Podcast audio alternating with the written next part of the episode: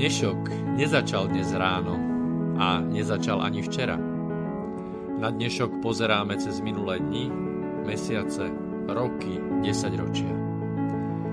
V relácii Inforovnováha hľadáme odpovede na otázky, na otázky, ktoré kladie sám život, najmä ten spoločenský a politický. Dnešok totiž naozaj nezačal dnes ráno.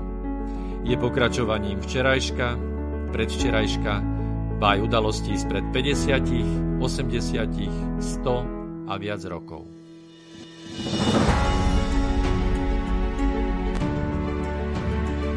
Rovnováhu potrebujeme vždy, všetci a všade.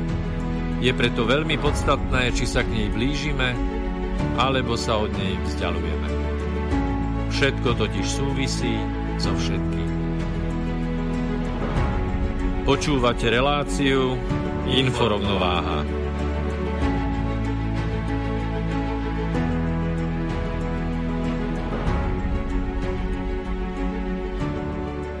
Príjemný októbrový večer, priatelia. Počúvate prvé sekundy 82. vysielania Inforovnováhy.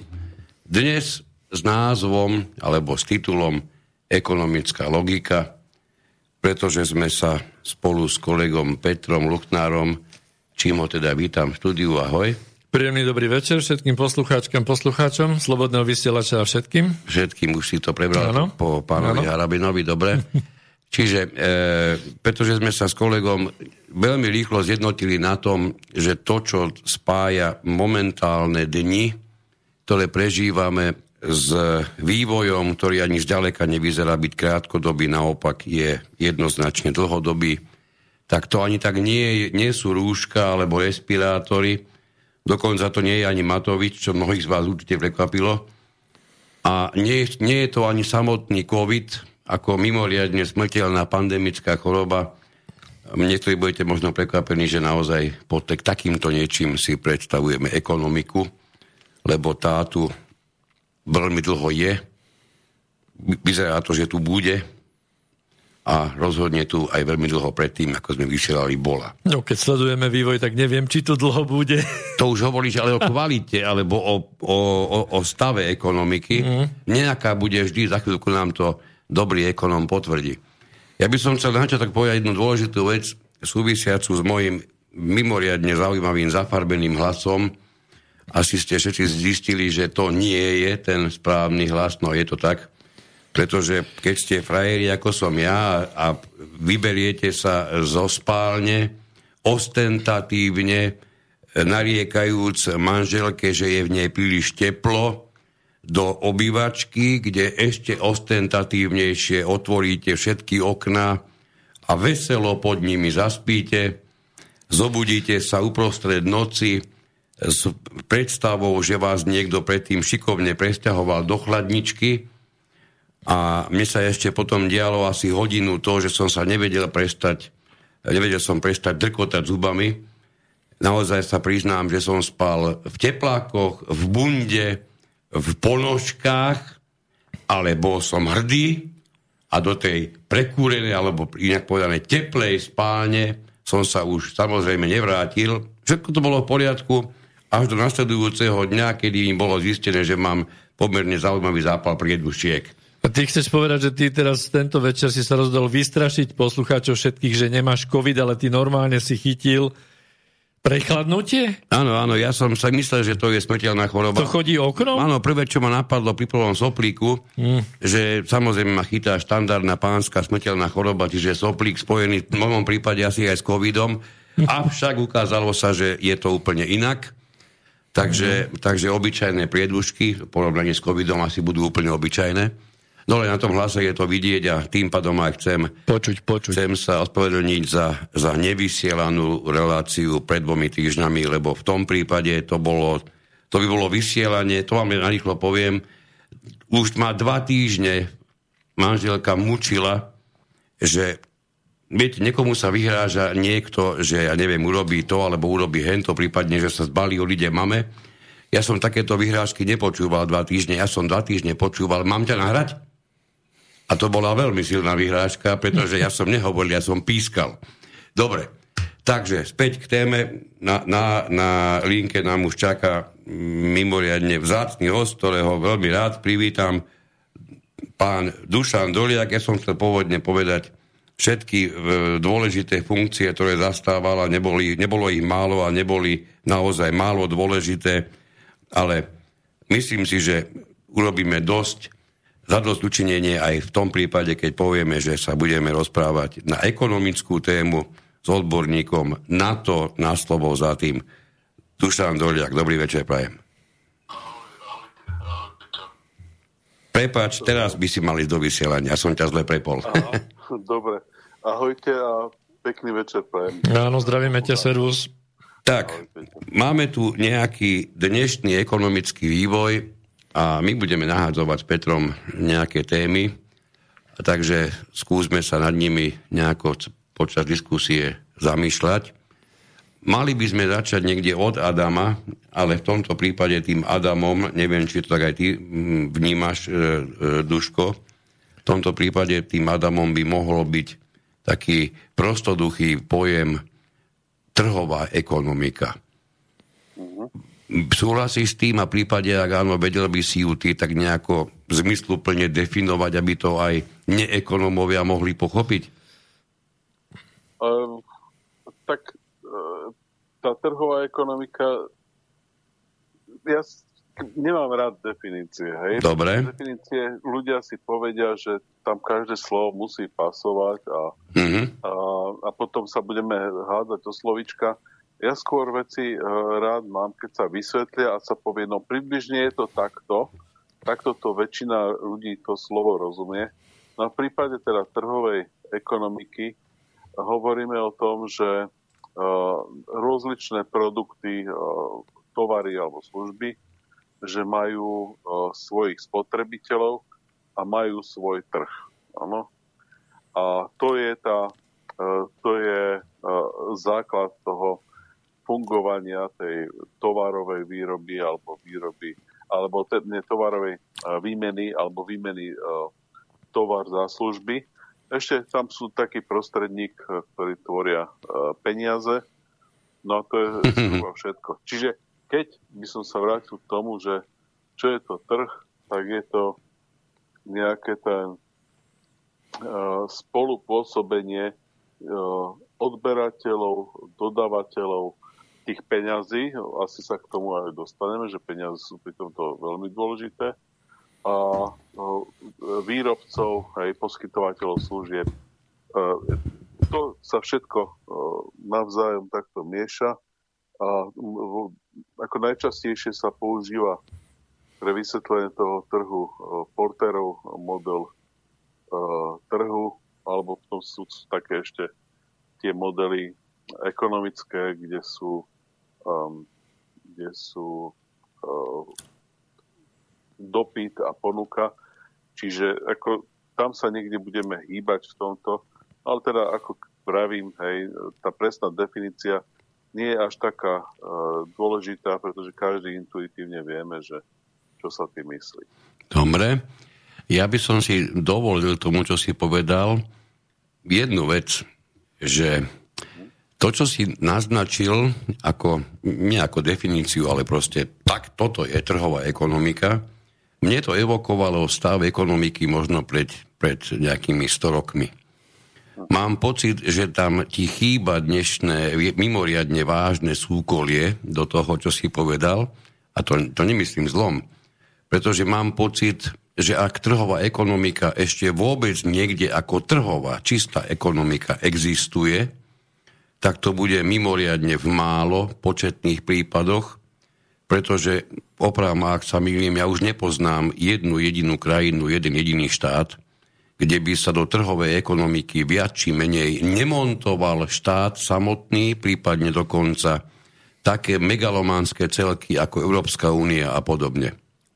Áno, tak e, vo všeobecnosti existujú libertariáni, to sú tí vyznavateľia rakúskej školy, ktorí vyznávajú niečo, čo v praxi neexistuje. Mm-hmm. Tá trhová ekonomika, ako si spomínal, tá taká abstraktná myšlienka, ktorá, o ktorej sa vie proste, že nemôže ani existovať a dokazujú to potom mnohí iní ekonómovia, ktorí hovoria, že aké sú tie obmedzenia. Ale aby som teda konkrétne niečo hovoril, uh,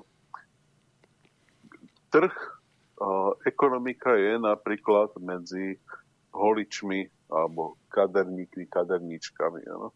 To je niečo, čo funguje. Je ich poskytovateľov v, na menšom meste 10. Ano? Na dedinách dve, tri uh, kaderníčky sa nájdu v mnohých dedinách. Hej. Keď som bol lyžovať, tak som spal v nejakej uh, dedine a tam normálne v niekoľkých domoch mali urobené uh-huh. kaderničky a poskytovali tam normálne, že človek sa mohol dať ostrihať alebo ženy si mohli dať urobiť frizuru. To je trh a tam to funguje. Je to do nejakej miere regulované, ano? že máme hygienu, máme uh, dane, máme nejaké uh, cenové vyhlášky uh, miestne a, a, a podobne, hej, nejaké, uh, nejaká uh, sojka, obchodná inšpekcia, to tam môže kontrolovať, že či sú ceny s dosť veľkým písmom umiestnené a podobné veci. Teda ja nemám konkrétne predstavy, čo všetko sa tam kontroluje. Ale tak máme zákony, ktoré, ktoré chránia toho spotrebiteľa. A na to aj slúži, hej, a to, proti tomu sa nikto nebráni, že také niečo je, je dobré, že, že uh, napríklad bránime, aby si ľudia stávali domy hoci kde, alebo uh, trváme na tom v Európskej únii, aby uh, malo odberateľ uh, mal dvojročnú záruku na tovar. Čiže do dvoch rokov to môžeme vrátiť. A to je dobré, hej. To ja považujem za, za také... Sice to niečo stojí, tých dodávateľov, ale zase veľa šmédských výrobkov sa tým vlastne sme chránení proti tomu. Hej? Čiže na, na jednej strane tie tovary sú drahšie, lebo každý musí zaručiť, že tam dva roky ten tovar vydrží, ale na druhú stranu tie tovary uh, majú nejaké, nejakú kvalitu navyše, ktorú uh, zabezpečuje ten uh, dozor, ten regulátor, ten, kto uh, vykonáva tú inšpekciu. No mm-hmm. a mhm. tam, čiže keď sa vrátim, tak holiči ten trh existuje, ale potom existujú monopoly, napríklad uh, pevné linky áno, do domácnosti. Dnes už je to, máme niekoľkých poskytovateľov, človek si to môže kúpiť od viacerých, ale z dôvodu toho, že ako prichádzali historicky na ten trh postupne tie firmy, tak stále bude mať väčšinu povedzme bývalý, bývalé slovenské telekomunikácie. Hej? Tam sú také zákonitosti, sú na to štúdie, sú ekonómovia, ktorí sa tým zaoberajú a tí napríklad tvrdia, že keď je nejaký trh a na neho postupne začnú vchádzať uh, jednotliví hráči, tak prvý hráč dostane 40% trhu, druhý 30, tretí 20, ďalší 10, ďalší potom 5 a tak postupne to, to pôjde. Hej? Ale podobnú zákonitosť majú aj politické strany. Je to také normálne rozdelenie, že keď máme hráčov na tom trhu málo, napríklad troch, štyroch hráčov, tak vieme zase z tých štatistík, že medzi nimi sa, sa vytvára do, kartelová dohoda o cenách. A to môže byť buď nejak akože uh, uh, verbalizovaná, že skutočne to prichytí ten regulátor, že oni sa dohodli niekde na nejakom mítingu popíjali a, a dohodli tie cena, ale môže to byť aj tak, že oni proste sa len navzájom sledujú a podľa nejakých znakov vedia, že ten druhý chce zvýšiť ceny, hej, čiže oni nejakými uh, neverbálnymi znakmi sú schopní tie ceny navzájom uh, regulovať tak, že majú proste, že oholia všetkých tých eh, spotrebiteľov na tom trhu. No, Dušan, aby sme neostali len pri tej teórii, tej, toho tržného mechanizmu alebo e, trhovej ekonomiky, tak skúsme trochu popremýšľať nad tým, že to by bolo ideálne, keby ten trh fungoval tak, že nejaké regulatívy áno, ale my vlastne ten trh na rôznych častiach sveta máme, e, máme ovplyvňovaný ideológiami a tie ideológie nám už potom tú trhovú ekonomiku alebo vôbec ekonomiku a trh menia rôznym spôsobom. Vlastne chceme sa dostať aj k tomu, že aké teda tie tie ekonomiky sú a hlavne teraz, terajšia ekonomika, ako sa nám zdá, alebo ako sa tebe zdá, ako to hodnotíš a kam smeruje? No, uh, najväčší kritici, čo sú teraz z toho uh, kapitalizmu, tak jak to funguje v tých vyspelých krajinách, sú, že ten hegemon, tá najväčšia krajina, najsilnejšia kapitalistická krajina, Spojené štáty, uh, používa ten trh nie celkom otvorený. Čiže nie je to voľný trh, ale že oni nejakých dodávateľov, výrobcov nejakým spôsobom preferujú. Čo to znamená? Existujú protimonopolné zákony. Tie majú zaručiť to, aby sa tí dodávateľia nedohodli, aby nebola kartelová dohoda o cene, aby, alebo o kvalite služieb, aby proste ten trh bol otvorený dostatočne, aby tam vstupovali ďalší hráči, ktorí prinášajú nižšie ceny a podobne. Máme veľakrát príklady v histórii, že keď sa takto trh demonopolizuje, otvorí, začnú tam vstupovať noví hráči a tí sú schopní priniesť novú kvalitu služieb a potom ten trh dokonca prejde na uh, tzv. substitúty, na nejaké iné tovary a služby, ktoré dávajú tú užitkovú hodnotu toho užívateľovi, ale nie je to už tá pôvodná. Hej? Čiže dostane, dojde k skokovej zmene napríklad ceny alebo kvality. No toto sa nedieje na tých monopolizovaných trhoch. E, najčastejšie kritiky sú za prvé za vyhľadávač Google, za Facebook, za YouTube. Toto sú uh, služby, kde majú čo je 80-percentný podiel na tom svetovom trhu, tí dodavatelia. A v normálnej krajine, kde fungujú tie protimonopolné zákony, by už dávno rozdelili. No ale zatiaľ ich nerozdelili a teda otázka je prečo. No a tá odpoveď najčastejšia je, že sú to také tie vojensko-politické záujmy. Čiže okrem, okrem toho záujmu ekonomického, doniesť obyvateľstvu čo najlepšie ceny tomu spotrebiteľovi, tak sú ešte záujmy, že my budeme mať silnú firmu, ktorá napríklad bude odpočúvať všetkých a ktorá sleduje každý jeden pohyb myšov všetkých uh, ľudí na svete. Hej? Vlastne uh, vzájomné majú vzťahy veľmi dobre zmapované napríklad, hej, že to s kým si píše a o čom.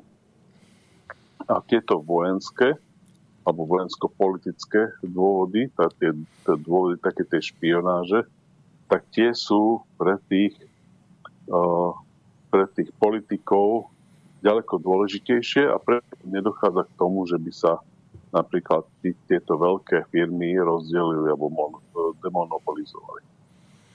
Čiže nemáme partnerov, máme iba záujmy, hej, to je táto poučka zhruba. A Nie, ako nejak tak, áno. Môžeme, mohli, by sme, mohli by sme si skúsiť prejsť tie mocnosti dnes z hľadiska toho, že akú ekonomiku z tvojho pohľadu Uh, aká ekonomika u nich funguje? Že, či ju vieme nejako pomenovať, aby sme uh, sa dostali potom k tomu, že čo sa vlastne deje vo svete teraz, pretože sa dejú veľké veci v rámci, v rámci uh, no, trhu a ceny. Vždy sú to, vždy sú to tá kombinácia je, niektoré trhy sú monopolizované a niektoré sú demonopolizované, čiže nedá sa paušálne hovoriť, že toto je monopolný trh, ale keď sa pozrieme na to, tak tam, kde sú najväčšie firmy na svete, ktoré majú najväčšie zisky, tak tie sú zároveň veľmi monopolné na tých svojich trhov, trhoch. Mm-hmm. Keď sme už pri tom... No, nepoď, áno. Aha.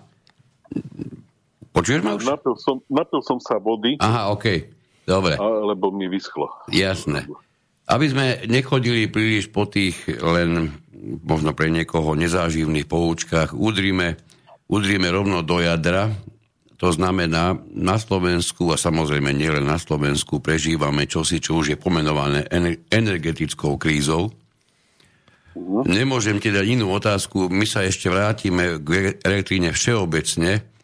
Ja som si ale so záujmom prečítal jedno tvrdenie bývalého čelného predstaviteľa úradu pre reguláciu sieťových odvetví, ktorý tvrdil, že s Ruskom sme o plyne už mali dávno začať vyjednávať. No, no tak toto je e, dosť taká politicko, neviem, nejaká, nejaká téma. Uh-huh.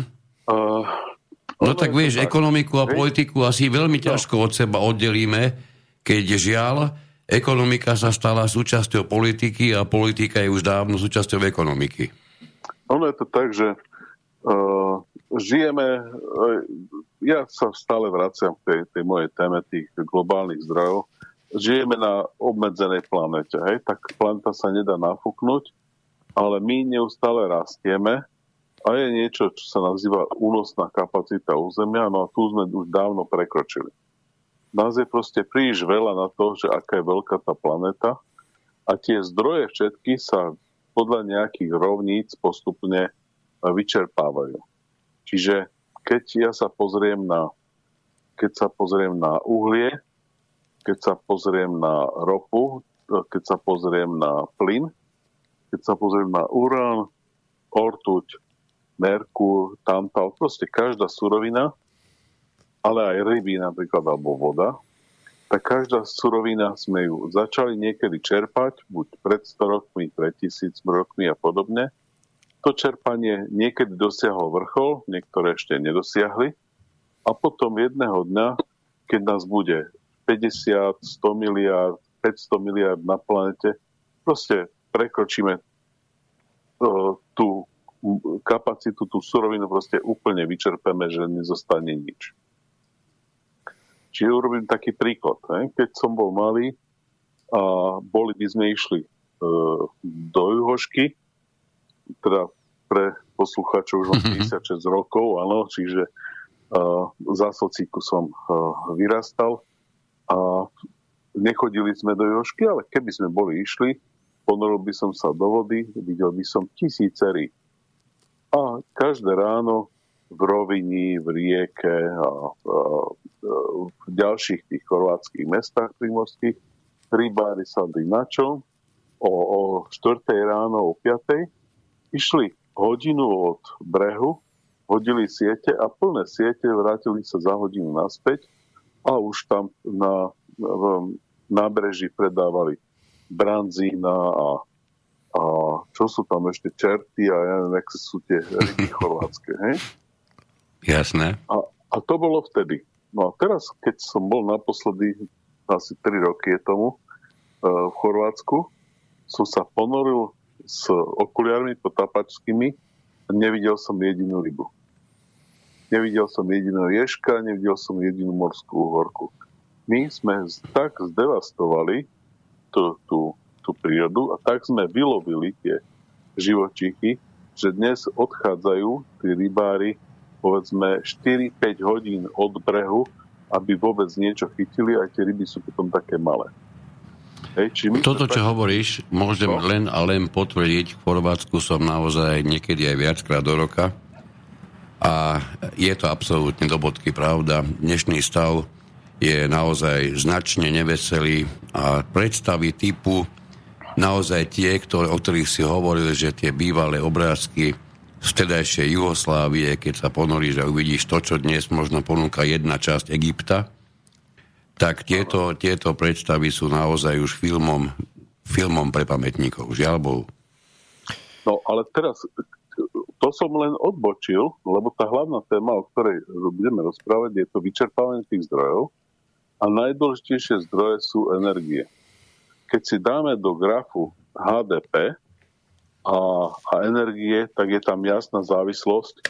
Ten koeficient, keď sa pamätáme zo strednej školy, keď sme brali uh, tú, tú štatistiku, tak ten koeficient korelačný je 0,99 alebo také niečo. Hej. To znamená, spotreba energie v krajine sa skoro rovná uh, tej produkcii, tomu HDP, tomu hrubému domácemu produktu. To je veľmi dôležitá uh, informácia. Bez, bez tej spotreby tej energie proste nie je to, to HDP. Respekt... Dobre, počkaj, pre, prepač, no, pre istotu, pre no. istotu, no. aby sme mali jasno. Nech by sme brali do úvahy ktorúkoľvek krajinu, akýkoľvek štát, ktorúkoľvek republiku, Aha. v nej sa celkovo za nejaké obdobie spotrebuje nejaké množstvo energie. Áno. Tým asi hovoríme o všetkých možných energiách, nie o nejakej konkrétnej. Čiže ano. o spotrebe vo všeobecnosti, a to zrejme jak priemysle, tak domácnosti, Presne, alebo domácnostiach. Toto všetko, ak dokážeme, tak to spočítame a vo výsledku nám to dá číslo, ktoré sa dá pomenovať prakticky, že zodzrkadluje úroveň HDP danej krajiny. Presne tak. Presne tak. No a teraz my sme na konci, na vrchole toho všetkého, sme, tá, tá populácia rastla. Keď som bol na strednej škole, tak pán učiteľ Popovec, profesor, my sme to volali na gymnáziu, tak nás učil, že sme 4 miliardy. A teraz, keď pozerám štatistiky, je na 7,3 miliardy. Uh-huh. A podľa matematických predpokladov existujú dva. Ano. Jeden ho, hovoria takí ľudia, ako som ja, čo sa tými zdrojmi zaoberajú, a hovoria, že dosiahneme 10,5 miliardy a potom už populácia začne klesať kvôli tomu, že sme vyčerpali zdroje ale napríklad eh, OSN udáva, že budeme, a, a toto sa stane roku 2040. 2040... Tých 10 miliard myslíš? 10,5 miliard. Uh-huh. To dosiahneme maximum ako ľudstvo a začne to klesať. A, a OSN napríklad má eh, to namalované do roku 2100, že nás bude, neviem koľko, 20 alebo 30 miliard hej, na, na planete. Čiže oni to ťahajú tú čiaru ďalej, ako keby zdroje boli nevyčerpateľné. Tak pre OSN môžu byť nevyčerpateľné v ich predstavách. To im nemôžeme každého, zobrať. Pre každého, alebo pre väčšinu ekonomov sú nevyčerpateľné. Tak. To, čo ťa učia na ekonomickej uh, univerzite, je, že proste cena a trh vyrieši všetko, že proste ľudia nájdú alternatívu. No? No, nemáme dosť ropy, tak budeme destilovať z, z dreva, z drevených pilín budeme destilovať plyn. Ano? A, na, a na ten plyn budú chodiť auta. Alebo budú lietať na uhlie lietadla, alebo proste to sú predstavy ekonomov, ktoré nás učia, učia normálne akože v prvom, druhom semestri na vysokej škole. Že ten trh to vyrieši. Lietadlo na uhlie, prepáč, je úžasná predstava. No. Ach, no, Bože. A my, my všetci traja si pamätáme ešte uh, vlaky, kde sa... No Ježiš, samozrejme, krásne, no, romant, som... romantické, hulákajúce a čmudiace vlaky, jasné. Som na prechode uh, železničnom na, na priecesti som stál pekne na červenú a čakáme, čakáme, aký vlak pôjde a taká mašinka pekne s dymom išla a ťahala vagóniky. Krásne, no? No, čiže uh, keď si sa pýtal na tie energie, ano, tak my sme práve na tom vrchole začíname klesať a my to maskujeme, to, že to klesá, tým tlačením peňazí a kadejakými tými politickými a, a covidmi a kadečím. Ano. Počkaj, prepáč, do toho sa no, spýtam. No, poď. E, tú takzvanú e, zelenú líniu tam priraďuješ tiež k tomuto, čo si povedal, alebo to je niekde postavené úplne inde? Aj, aj tá zelená línia, to má svoje miesto v tom celom, hej, panoptiku uh, hriešného mesta pražského. Dobre. O, v tom kaleidoskope tých rôznych postavičiek, ktoré sa vyjadrujú k tomu, že čo by sa malo robiť. Áno. Ale väčšina ľudí netuší, čo sa deje. Väčšina ľudí netuší, že proste sme vyčerpali zdroje, sme na vrchole, začíname klesať. Celý, celý ten svet... Dučko, koľko asi, ako dlho už klesáme? Uh, pravdepodobne od roku 2005 alebo 2007 sme dosiahli vrchol, ale tlačením peňazí uh-huh. my vlastne robíme to, že nespotrebujeme to, čo by sme mali, ale budúcim generáciám e, nechávame dlh, ktoré oni musia splácať a tým sme si vlastne požičali na to náš ešte od toho 2005 alebo 2007 do toho roku 2019 e, tá, tá ekonomika ešte nejak potom spa, e, krátkom spade ešte rástla. No. Ale teraz jednoročne 2000, konec 2019-2020 sme poklesli a už sa z toho pravdepodobne nevyhrabeme. No toto dáva dosť veľký a jasný rozmer, čo si povedal teraz, tomu, čo sa naozaj okolo deje, lebo mnoho ľudí zostalo veľmi prekvapených, keď, keď berieme do úvahy takú štandardnú logiku, lebo by sme nazvali tú reláciu ekonomická logika, tá by ťa nemala pustiť k úvahám typu, že e, elektrina ako taká napríklad je drahá preto, lebo sa jej zdrvujúco menej vyrába. Hej? Toto zrejme pravdou nebude. Keď sme pri elektríne, aby sme neišli len, len k niečím, čo, čo sa naozaj, čo sa evidentne míňa, je toho menej a menej. No, e, zo všeobecnosti asi platí, je to ekonomické pravidlo trhu, sa nedá zmeniť. Ak je o niečo veľmi veľký záujem, logicky zvyšuje tento záujem cenu a určite platí aj opak. Čiže my sme sa dostali do situácie, kedy treba elektrina ako dôležitá komodita, ako sme možno, že niektorí až v posledných dňoch pochopili, veľmi dôležitá komodita na výrobu a existenciu v akomkoľvek pohľade, tak e, táto komodita nabrala prapodivné vysoké rozmery. Mňa by v tejto sekunde určite zaujímalo, kde ty vidíš príčiny takej, takej expresne zdvihnutej ceny elektriny. No, na Twitteri človek môže sledovať tých rozličných odborníkov z Európskej únie a posledných asi mesiac sa ozývajú hlasy, že Európa, kontinent po Ural, áno, ten náš kontinent, uh, vrátane tej európskej časti Ruska, sme dosiahli vrchol v čerpaní energie a začíname uh, klesať. Našťastie tá azijská časť Ruska je schopná produkovať plyn a ropu a ešte nejakým spôsobom to dopravovať sem, ale za to my musíme platiť tovarom a službami voči tej časti tam. A teraz čo sa udialo? Uh, 2005 uh, Američania to vedeli od 70. rokov, že bude im vrcholiť tá ťažba niekedy v 71.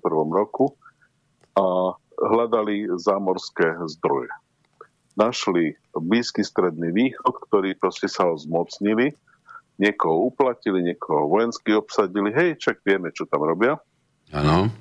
A potiahli to ešte do roku 2012 a v roku 2012, alebo teda už 2008-2009, e, prišli na to, že ešte majú nevyčerpané zdroje plynu a ropy vo forme netradičnej ropy, netradičného plynu Bridlicovi? Bridlicovi a, mm-hmm. bridlic, a v pieskoch ropných. Áno. Čiže, a to sa robí tak, že proste sa naberie buldozerom e, piesok, e, nasype sa na nákladné auta, niekam sa dovezie a ten piesok sa destiluje, sa zohreje, a mm-hmm. nalejú sa na neho organické rozpúšťadla a proste odtečie z toho tá ropa preč. Hej? Veľmi, no, nákladná, veľmi nákladná činnosť ktorá prináša pomerne nízku, nízku hladinu to, toho, toho žiadaného, či to je ropa, alebo to je plyn. Áno. Oni potrebujú 60-70 dolárov na barel a vyššie, aby sa to oplatilo. No, Len tak pre zaujímavosť, dnešná, no? cena, dnešná cena ropy, keď si poviem toto, 60-80 no. za barel, e, dnešná cena ropy, máš nejakú predstavu, ako sa hýbe dnes? Pozeral si? E, posledné číslo bolo 78, 2-3 dní naspäť. No a tu máš zároveň, pre mňa ani ekonomom nemusím byť, ak má mať náklad 60, dokonca hovoríš pojedinele zrejme aj 80, ak má mať iba náklad na výrobu barelu ropy, tak pri cene, ktorá sa hýbe okolo 70, možno že 80, ma prepáč, nedonúčiš ničím, aby som tu, aby som tu ropu z toho, z toho piesku naozaj vo vážnej miere získaval. Tak a ešte hlavne všetci ekonomovia hovorili počas tých rokov 90 že svetová ekonomika ne, nevydrží cenu nad 20 dolárov za barel ropy, uh-huh. že proste uh-huh. klakne. Hej? Uh-huh. Čiže tie ceny, čo sme sa dostali napríklad v 2008, to málo ľudí vie, že nám tam vybehla ropa na 140 dolárov a to spustilo tie krachy. Áno? Že to e, nie je, že Lehman Brothers a tak ďalej, to proste bola súhra okolností, kde cena ropy bola jeden z faktorov, prečo to celé klaklo. Hej? Tak, no a teraz tak to býva vždy, aj teraz tomu tak je.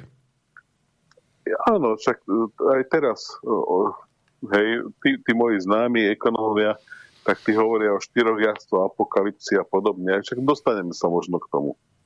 Dúfam. hej. Áno. Takže uh, cen, cena tých energií hej, rástla. My sme ešte našli v 70. 70. a teraz si musím spomenúť, lebo je to strašne dávno, v 79. roku v Severnom mori sme našli uh, to je na sever od uh, Veľkej Británie sme našli ložiska plynu ropy, Nóri našli ložiska plynu Áno, ropy. jasné. Čiže to sme ešte ťažili, ale to začalo klesať a niekedy po roku 2000 už je uh, bilancia zahraničného obchodu Veľkej Británie záporná. Proste oni našli tú ropu, plyn, boli sebestační, tie peniaze použili na rast svojich uh, služieb obyvateľstvu, mm-hmm. Štát sociálneho blahobytu, uh, ročné, dvojročné podpory nezamestnanosti, uh, univerzity zadarmo, však vieme, čo všetko proste uh, máme. Až po norské fondy, áno. až po norské fondy, ale to skončilo. Ťažba dosiahla vrchol, začala klesať. Dnes už je tak, že musí aj Veľká Británia dovážať. Jediný, kto nedováža, je, je to Norsko. Všetci ostatní proste musia dovážať uh, ropu, musia do, dovážať plyn, nikto nie je sebestačný. A niekto má to šťastie, ako Slováci, že proste vyrábame tie auta a sme tu montovňa, ale niekto nemá čo vyrábať, hej lebo takí Britovia vyrábajú škaredé auta, škaredé televízory, škaredé, škaredú módu, hej. Neviem jedinú výrobok povenovať britských, ktorý by sa... Britský humor, ten sa ti páči, pokiaľ ťa poznám. Áno, to je možno jediné. No. Možno je to dané aj tým, že v samotnej Británii ako si ubúda Britov a pribúda nebritov. No a teraz keď sa vrátim, tak tá netradičná ropa v Spojených štátoch, jak poklesla tá cena, pamätáme si, tak poklesla, že sme mali zápornú cenu jeden čas tej tak. ropy. Keď to takto poklesla, tak masovo začali krachovať tí ťažiari. Tí, ktorí ťažili uh, ropu, tak začali normálne uh, dávať bankroty. Myslíš teraz ale hlavne tú bydlicovú teraz, hej? bridlicou. Áno. Jasné. Len, len tu myslím, lebo tí klasickí to všetko vedeli, majú dlhodobé plánovanie, mysleli na to dopredu.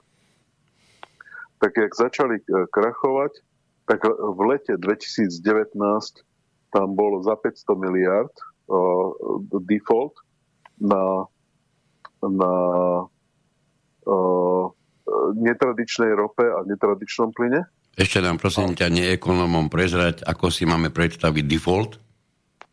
Default, že, že povedia, že nie sme schopní dostať tým záväzkom dlhopisy, už nebudeme vyplácať 100%, ale len 80 alebo 90 alebo 70. Mm-hmm. Či okay. ten rozdiel sa volá, že nejaký herka. Nejaký Diera nejaká tam vznikla, no. A pri akciách tak normálne oznámia, že pravdepodobne už tých akcií nebude nič. Hej? Čiže dlhopisy je herkat, že nedostanú všetky prachy, ale ešte niečo dostanú. Ale mm-hmm. pri uh, akciách je mi ľúto, firma asi skrachuje. Mm, dovidenia. Čiže jedno, čo ste investovali, výsledok bude z toho, že budete mať z toho nulu. Tá akcia klesne smerom k nulu alebo vyradia to z vyradia to. Tak, jak tie, mm. tie akcie, ktoré sme mali na kuponovej privatizácie že čo už tá cena je tak malá, že sa človek tým nejde ani zapodievať, že by si zrušil kuponovú knižku. Hej? Dušan, a tá, tá záporná cena, o ktorej sme tu hovorili, to sa zdá, že to je tak zríši divu, že to je z čistej ekonomickej teórie, ale ono aj v praxi to teda bolo nejaký čas. Tam sa to aj realizovalo tak, že dodávateľ platil odberateľovi naozaj aj fyzicky ano. niečo takéto sa stalo?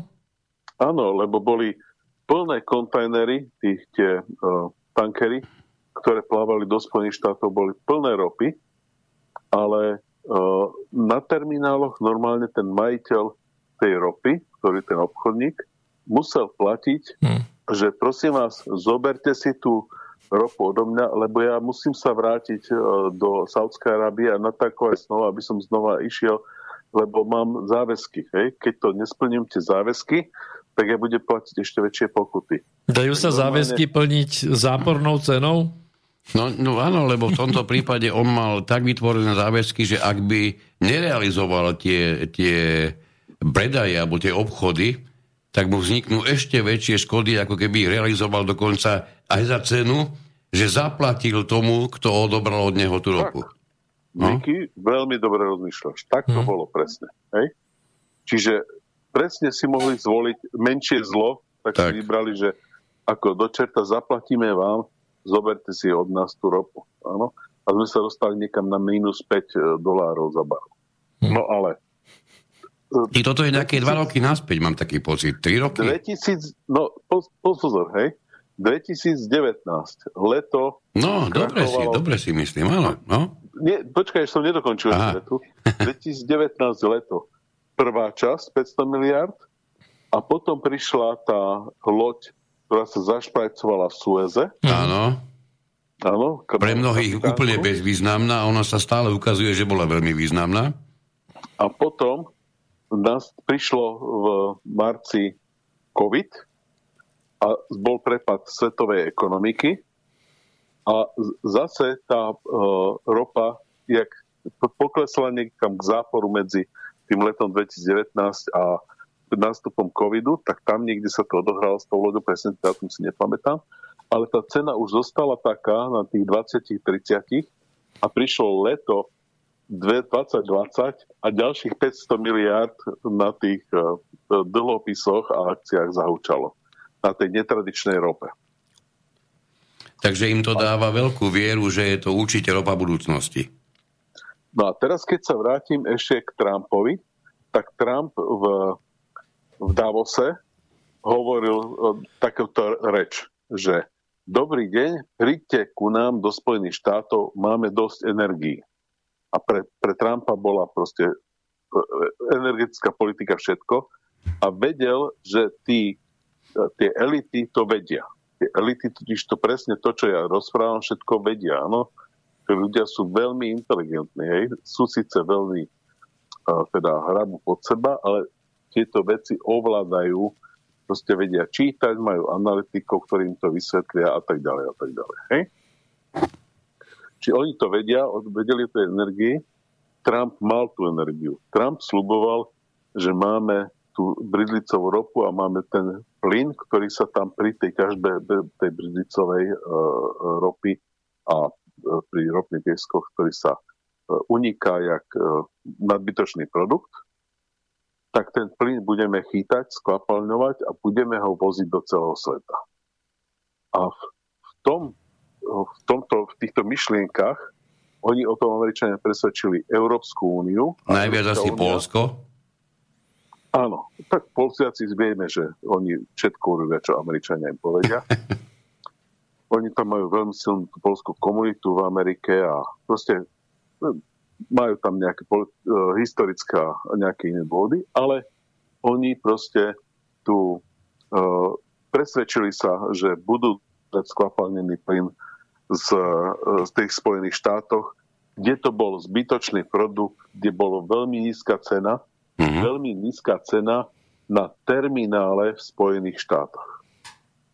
Hej, či dojde ten plynovod nakoniec tých Spojených štátov alebo Kanady, po, ten, po, po to pobrežie a tam je tá cena nízka. Tam bola úroveň, myslím, že 16 dolárov. Ano? Keď Pri nemeniacich sa nákladoch. To proste bolo, že zbavíme sa toho plynu, nebudeme platiť pokuty za vypúšťanie plynu e, alebo spalovanie e, nevyužitého plynu. Hej? Jasné. Ale teraz, čo sa stalo, je, že do tohto prišlo, prišlo prepad jeden a druhý prepad tých ťažiarov tej netradičnej rope a zrazu sa zistilo, že prestáva sa ťažiť netradičná ropa, takže tento zvyškový, zbytočný plyn už neexistuje. Uh-huh. Není čo doviesť do toho Polska alebo do tej Európy. A Európska únia, ktorá si hovorila, no my nebudeme robiť dlhodobé zmluvy so, s, s Ruskom, ktorý uh-huh. je nás nepriateľ, zase bavili by sme sa aj o ideologických veciach, čiže nechajme to teraz. Nie, to tam sú vždy, ale... samozrejme, ale toto bola súčasť toho, čo hovoríš, to hovoríš aj podľa a... nášho. My tu, aj Peťo tu pri, pritakáva, že áno, vidíme to a... tak aj my. Jasné. No, čiže uh, oni povedali, že energeticky budeme nezávislí a budeme si kupovať plyn, kde my budeme chcieť po celom svete, lebo je prebytok uh, toho skvapalneného plynu za 16 dolárov za tisíc kubíkov. Hej? A toto povedala Európska únia. Prestali, vypovedali tie dlhodobé zmluvy mnohí s Rusmi. Každá krajina samozrejme má nejaké dlhodobé dvoj, trojročné zmluvy, desaťročné zmluvy, lebo keď sa stavajú plynovody, tak sa proste nakontrahuje nejaký objem na nejaký čas za nejakú cenu. Isté, by nejak, nejak by sa nestávali. No, ale keď sa ukazovalo, že bude dostatok toho lacného plynu z, e, zo Spojených štátov, tak hlavne Nemci, ktorí majú tú energetickú zmenu energii vende, tak hovorili, že zbavíme sa jadra, pôjdeme na alternatívne zdroje, Antorazla Merkelová a spol, a že maximálne, keď nefúka a nesvieti slnko, tak vyrobíme si v plynových v tých paroplynových cykloch si vyrobíme tú zvyšnú elektrínu, ktorú potrebuje náš priemysel a to bude veľmi lacno, lebo však 16 dolárov na terminále v Spojených štátoch. Prosím ťa, takto skutočne, e, neviem mi to za zle, naozaj ekonómovia, a teraz sa bavíme o nie nejakom zapadákove, hovoríme o jednej, určite jednej, jednej z popredných krajín na svete, ekonómovia nemeckí skutočne mohli na takéto primitívnej úrovni uvažovať. Lebo prepáč, toto nie je nič iné ako čistý ekonomický primitivizmus rovnajúci sa odhodlaniu k samovražde. E, ty nás ekonómov prosím ťa neurážaj, pretože my sme normálne to všetko vysvetľovali tým politikom, áno? Ach so. Mhm. Dostali grafy a tak ďalej kým to vysvetlíš, že lockdowny a rúška, neviem čo všetko, on sa ťa počúva, kýve hlavou sa otočí a rozpráva niečo úplne iné. Je to politické svinstvo, to, čo sa deje, hej? Duško, ja som, prepáč mi to ja, som to, ja som skutočne ani okrajovo sa nechcel žiadneho ekonóma dotknúť a teba už vôbec nie teda. Tí nemeckí sú mi ukradnutí, priznám, ale ako by si krajšie chcel zdokumentovať, že ekonomiku od politiky proste ne, už dnes neoddelíš. Už ani medicínu neoddelíš od, od politiky. Už sme sa dostali tak ďaleko, že už ani medicínu nie, žiaľ Presne. Presne, ale vždy to tak bolo. Áno, to nebolo nikdy uh, odidelizované. Výborné, ale bolo to menej vidieť. bolo to tak ďaleko skryté. Ľudia o tom tak. čítali v, pap- v novinách, ktorým chodili dostavníkom o týždeň neskôr. Hej. Ale dnes keď si proste na tom Twitteri čítam toho najväčšieho odborníka na energiu v Európskej únii alebo, alebo najväčšieho odborníka na ropu na svete, si ho čítam. Normálne každý jeden tweet, ktorý on tam uh, zdie, každý článok, ktorý on prečíta, ja vidím, že on to prečítal. Mm-hmm. My sme dnes úplne inde, hej, ako svet. No, Takže, Počkaj, a čo si ty myslel? Teraz, teraz no, ty, myslel, že sme úplne v prdeli, teda, pardon. Za... Ešte nie, 10 hodín, ešte by si nemusel takto. Aj, keď, aj keby to bola stokrát, stokrát vážna pravda. Je to tak, Duško? Nie, nás, nie, oni nás nemôžu klamať, to som tým myslel. Ja som Aha, tak. nejaké hlbšie myšlenky. Dobre. Že, že proste uh, ľudia, ktorí si na, na Twitteri proste to môžeš sledovať všetko Mhm. a vidíš každého politika, jak rozmýšľa, hej. No ale teraz sa vrátim, čiže udialo sa toto s tou energiou, s plynom, že zrazu LNG, LPG není ten, ten skvapaný Bydlicovi, áno. bridlicovi a zrazu zistili, že aha, vlastne musíme nakupovať od Ruska a tú dodatočnú kapacitu, lebo každý má 70%, povedzme 80% nakontrahované na tú zimu na dvoj, troj, 10 ročných kontraktoch. Jasné.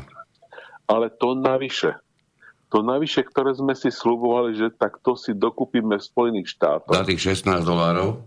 za tých 16 dolárov, tak len ten rozdiel tých 5, 10, ale niekde aj 30%. A napríklad pri Ukrajine, áno, sa to blíži niekam k 100%. Mhm. Mm-hmm. Tak oni si to nenakontrahovali a teraz sú v štádiu, že, že idú platiť 1400 dolárov za uh, 1000 uh, kubíkov uh, plynu. Počkaj. Oni idú zaplatiť 1400 dolárov za to, čo ešte nedávno stalo 16. čo Maďari priznali, alebo Srbi, nie, Srbi poslední priznali, 275 uh, dolárov platia za tisíc kubíkov. Sa priznal srbský prezident, mysl, myslím, že týždeň naspäť. Hej? Ja neviem, či si tú informáciu dostal. E, Dokonca neviem, či mám ja úplne presnú. Ale to, čo som ja zistil z viacerých článkov, ktoré, cez ktoré som prešiel ešte pred vysielaním, vyzerá to tak, že Nemci mimo Európskej únie nakontrahovali s Rusmi dostatočné množstvo plynu, dnes sú prakticky oni sami mimo nejakého vážneho rizika alebo nebezpečenstva, keď to poviem takto, keď sa ten plyn hýbe naozaj už desi nad, výrazne nad tisíc, údajne kontrahovali na úrovni do 400. Vieš o tom niečo? E, No, to by som ešte chcel dopovedať tú myšlienku, čo som začal, Dobre? že my ekonómovia, že proste, že, že to ovládame, že to politici robia. Uh, ja som napísal s pánom profesorom Stanekom a s pani Ivanovou knižku Globálne zdroje. A ja tam mám, citujem americkú armádu, to je United States Corps of Engineers a Bundeswehr, tam je, uh, už si nepamätám, nejaká žená jednotka, čo, čo, čo sa tam venuje týmto energiám, tak sú normálne materiály, ktoré sú na webe, na stránkach ob- ministerstva obrany, kde sa o ropnom vrchole, o budúcnosti energii a tak ďalej sa to píše. Čiže oni majú stovky analytikov na úrovni mesta, na úrovni e, štátu Bádensko, Unterbersko, Ba- Bavorsko a tak Mhm. ďalej, Sasko, kde majú na úrovni celého štátu, kde majú výskumné ústavy, kde majú neziskovky, ktorí o týchto veciach máme konferencie, píšeme, píšu sa o tom články dookola. Tí politici sú to schopní prečítať, sú schopní sa nechať nabrifovať, ale oni zase sú tiež viazaní tým, že, že odpočúva im niekto mobil. Jasné. Sú nejaké Panama Papers, kde sú ich nacionálie a tak ďalej. Čiže oni si nemôžu robiť hocičo. A v neposlednom rade sú na Titaniku, ktorý len tak do protismeru neotočíš. Čiže nech by bola akokoľvek vitálna, akákoľvek vláda, tak sa môže posunúť o niekoľko málo, málo stupníkov. Dobre. No a keď, vy, keď veľmi vyskakuješ, tak oni ťa zotrú z povrchu Tak. zemského, tie mass media, áno? ktoré zase chránia záujmy tých ľudí, ktorí vlastne tie ropné spoločnosti a banky a tak ďalej. Počkaj, týmto si chcel niečo naznačiť, priamo povedať.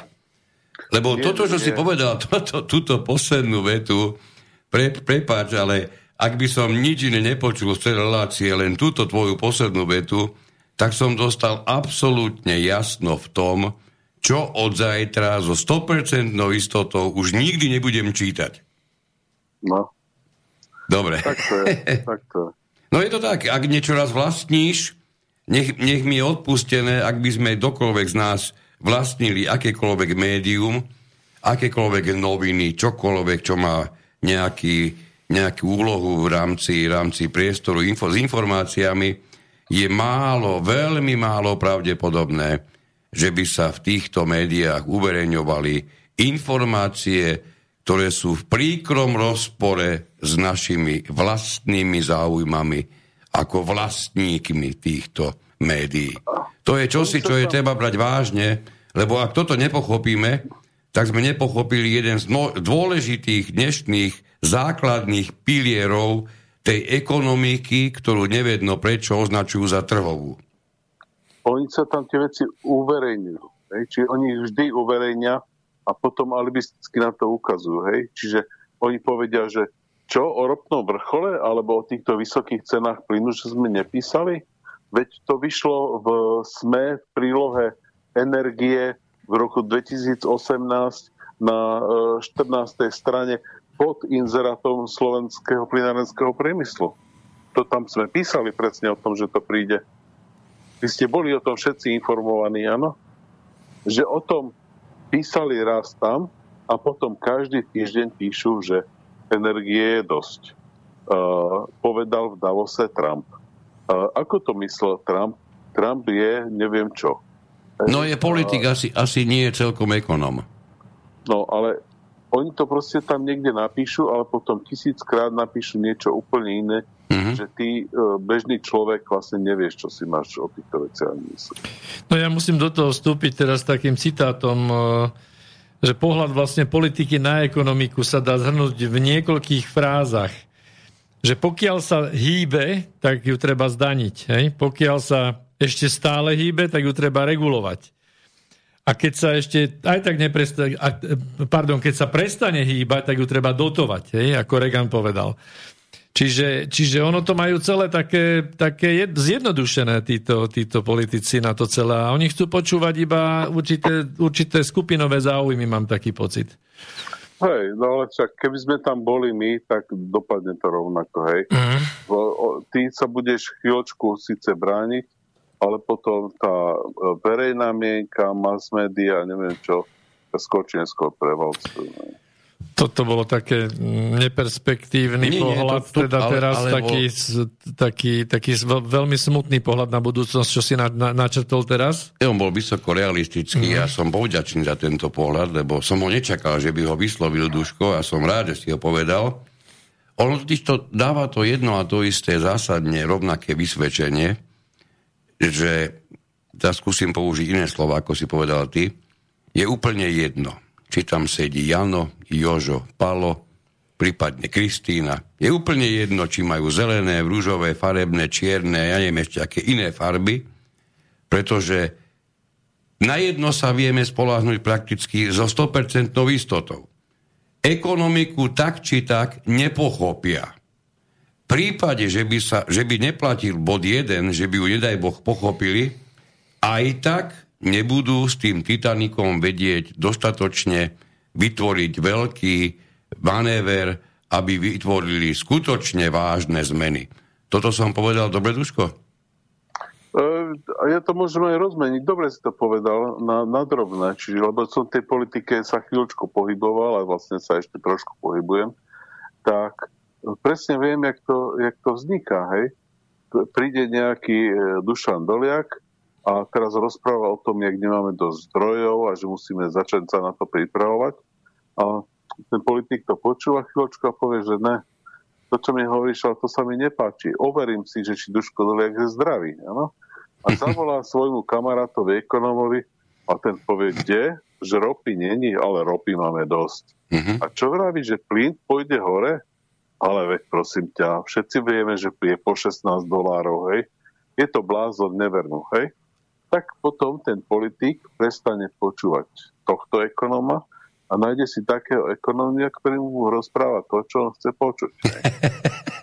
a to v prípade to je, prepáč, hlava 22 to je perpetu mobile ako blázon. No toto máme, tuším, vo všetkých uh, oblastiach spoločnosti. To sa deje v medicíne, Iba tých, ktorí chcú počuť, to sa deje teda v, Ale veď sa pozri, prepáč, ako bývalý, e, bývalý, ježiš, som povedal, že bývalý Šašo, pardon, bývalý premiér vymienial svojich e, jednak e, ľudí okolo zdravotníctva, pretože e, čo sa mohlo udiať? No len to, že mu začali hovoriť to, čo za toho čo nechcel otca nechcel počuť. No, ale už tak to je, tak to funguje celá spoločnosť a nie len u nás vo všetkých krajinách. Hej? Jasné. Čiže nemáme jediný Matovič aj. Chceš povedať. Vieš čo, keď sa pozrieš na toho seniláka Bidena, čo zaspáva pri uh, rozhovore s um, čo to bol? Videl som to, videl som to, áno, áno, áno. Uh, izraelský. Áno, to, to bola jediná chvíľa, keď som bol hrdý na, na našu prezidentku. no, tak, akože tak. To, to, toto je presne, sa deje hej, Macron a uh, Justin, ne, ne Timberlake, ale nejaký iný v Kanade, hej, to sú proste rovnaké figurky, ktoré... On nemá ďaleko to. Trudo myslíš, že? Trudo, áno. Áno, Nie? áno, trudo, trudo, no. Tak, tak. Hej, či to sú ro- rovnaké typy, hej, nabrifuje ich, povie niečo. Teraz je taká uh, aféra, ktorá beží, ktorá sa, sa zdieľa na tých sociálnych sieťach na Twitteri, že uh, komik a moderátor Joe Rogan si pozval hlavného doktora z CNN do vysielania a ten toho doktora, ktorý... Počkaj, hlavného doktora zo CNN? Áno, CNN má svojho človeka, čo hovorí o, lekárskych veciach. Áno? Oh, a tak, aha, dobre, ok, už ti rozumieme, to, lebo, lebo som dostal taký prekvapený, hlavný doktor zo hey, CNN, hey, dobre. Hey. Dobre. Ja to všetko v takých eh, skrátkach, pardon. Áno. No a, a si ho pozval do vysielania a teraz e, v tom vysielaní ho dodrbali jak sirotu. Normálne ho vyobracal, ale že v tejto štúdie sa hovorí toto, v tejto štúdie toto a vy tam klamete. Vy, pán doktor, myslím, že Sanjay Gupta sa volá, vy, pán doktor Gupta, vy klamete. A keď klamete v tomto, tak ja sa vás chcem opýtať, v čom neklamete? Čo ešte, ešte, áno, klamete. Takže tak krásne. No ale však to sme už začali nejakú inú tému. No. Nie, nie, nie, my sme stále ešte pri ekonomike, lebo jednak veď, počul si aj zvučku a nie raz, takže áno, vieš, že naše základné tvrdenie je, že aj tak súvisí všetko so všetkým, čiže ty ekonomiku, keby si akokoľvek chcel, nevytrhneš, konec koncov, to, čo si, dnes pove, to, čo si práve dnes povedal, ani nemôže krajšie zdokumentovať to, že ekonomika ako samostatný úkaz, prepač, keď použijem také slovo, je neexistentná, alebo ak existuje, tak existuje čisto na teoretickej báze, pretože v tej skutočnej realite nech by boli akékoľvek najfantastickejšie e, nápady naozaj vážených ekonómov, nebudú mať te, toto svoje e, e, postavenie, ktoré by tomu zodpovedalo preto, lebo politika alebo politici majú úplne iné, iné, iné karty rozdané, poviem to takto útlocitne. No. Čiže žiaľ Bohu, či chceš, či nechceš, ako, ako dobrý ekonóm musíš uznať, že ekonomická samostatnosť je, je mimoriadne vážnou ilúziou dneška áno, ale však e, vždy to tak bolo, že iné veci sa dejú, iné sa hovoria. Čiže m, mm, netreba sa tým nejak ako, pozastavovať nad tým. Počkaj, to si mi pripomenulo moje detstvo, keď chodil údajne, údajne Mikuláš. Hej, tiež sa iné hovorilo a iné sa dialo. Dobre. No, e, veľmi rád počúvam toho Jordana Petersona, však občas ho asi aj e, počujete. Áno, hej. No a Jordan Peterson raz rozprával o tom, že na čo je dobré o, napríklad to, že hovoríme deťom, že príde Ježiško, donesie vám darčeky, alebo, alebo Santa Claus, alebo kto ho vám alebo prečo hovoríme o tom, že nosí to bocian. A deti sa pomocou tohto naučia, a trvá to pár rokov, kým sa to naučia, že realita je vždy trošku iná a iné veci sa rozprávajú a inak sa to deje a toto je dôle, veľmi dôležitá výbava do života. Teraz ani nevieš, Bohužiaľ. teraz ani nevieš, koľko hlav, a priznám sa, že aj moja, sa normálne zastavila pri hlbokom nadýchnutí, lebo takto, ako si to vyslovil, som si to naozaj nikdy v živote nespojil a až sa mi na chvíľku si mi dých vyrazil. Hej, to, ale to netvrdím ja, hej, to hovorí ten Jordan Peterson v nejakom interviu, čo som počúval. No, hovorí sa také, také dve mudré vety, že pravda sa kedysi skrývala pred ľuďmi a dnes sa ľudia skrývajú pred pravdou. Tak, tak, tak to nejak to... Ježiš, to neviem, či je, to je svoj smutné ako veselé, že? No, smutné. Duško, máme viac ako hodinu od začiatku e, neskutočným spôsobom, ja neviem ako iným, ale mne si určite posunul e, nazeranie na svet za tú, za tú niečo málo viac ako hodinku Priznám sa, že v porovnaní s tým, ako som na to pozerala doteraz, tak si prípadám ako malý naiva a som veľmi rád, že si dnes minimálne teda moje, predpokladám, že aj Petrové a určite aj mnohých poslucháčov nazeranie na, na javy, ktoré, ktoré nám budú určovať aj ďalšie dni a roky života, že si nás tak trošku nasmeroval e, na, na iný uhol pohľadu. Neviem, či ešte s nami budeš môcť zostať v ďalšom vysielaní. My sme teraz dali pesničku a, a potom sa dohodneme, či niečo ešte budeme, budeme spolu, hej? Dobre, dobre. Tak. No, ak sa podarí, skúsime, mal, malo by sa podariť. Takže ideme si pustiť Vladimíra Mišika, výbornú pesničku splatne Jednou te potkám, a stretneme sa zhruba o 4 minútky.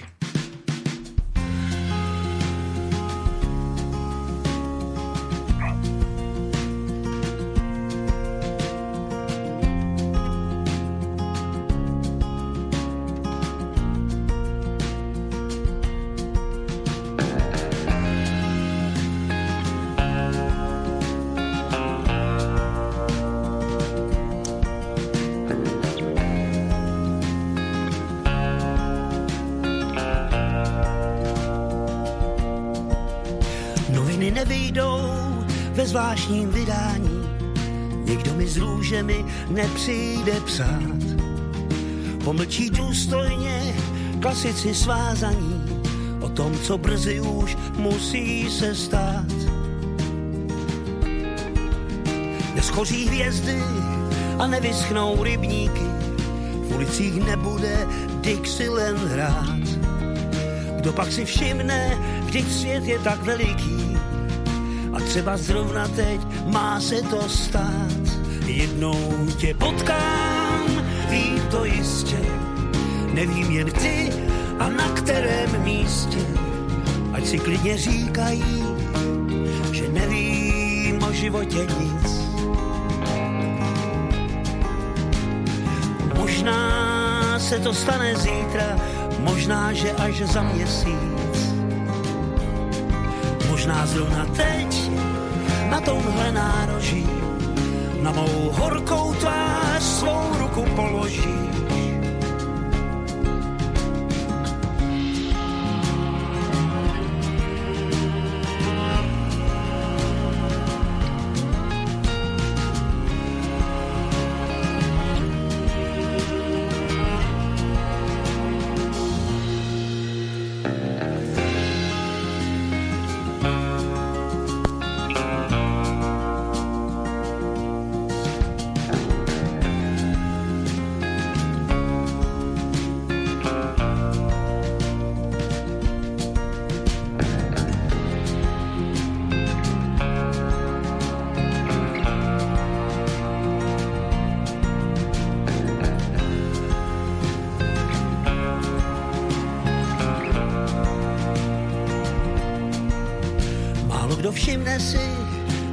Setkání.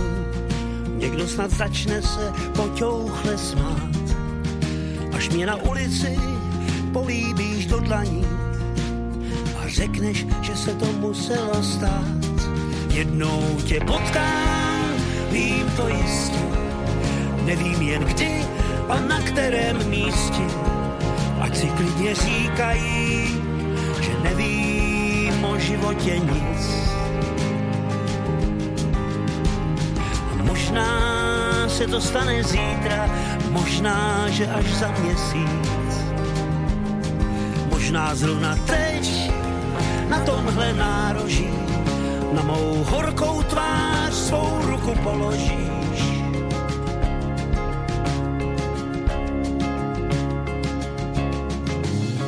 Noviny nevídou ve zvláštním vydání, nikdo mi s růžemi nepřijde psát. Pomlčí důstojně klasici svázaní o tom, co brzy už musí se stát. Tak, Vláďo, alebo Vláďa, Vladimír Mišik nám dohral. Sme v druhej časti 82.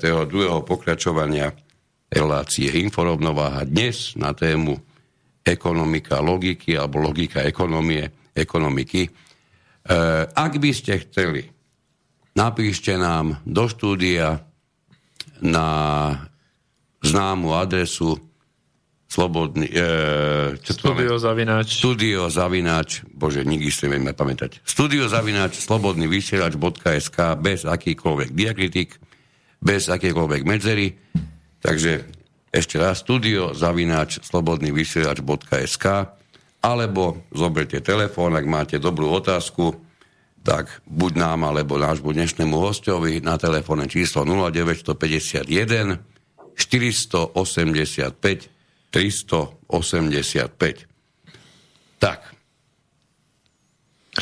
No, ja dajme, by som dajme nadviazal... niečo k autám, lebo auta No. v poslednej dobe trošku hýbu svetom, ako sme sa, ako sme sa tej ekonomike presviečali. Hej, ja by som nadviazal na to, že v podstate sme sa venovali viac menej v energetike plynu.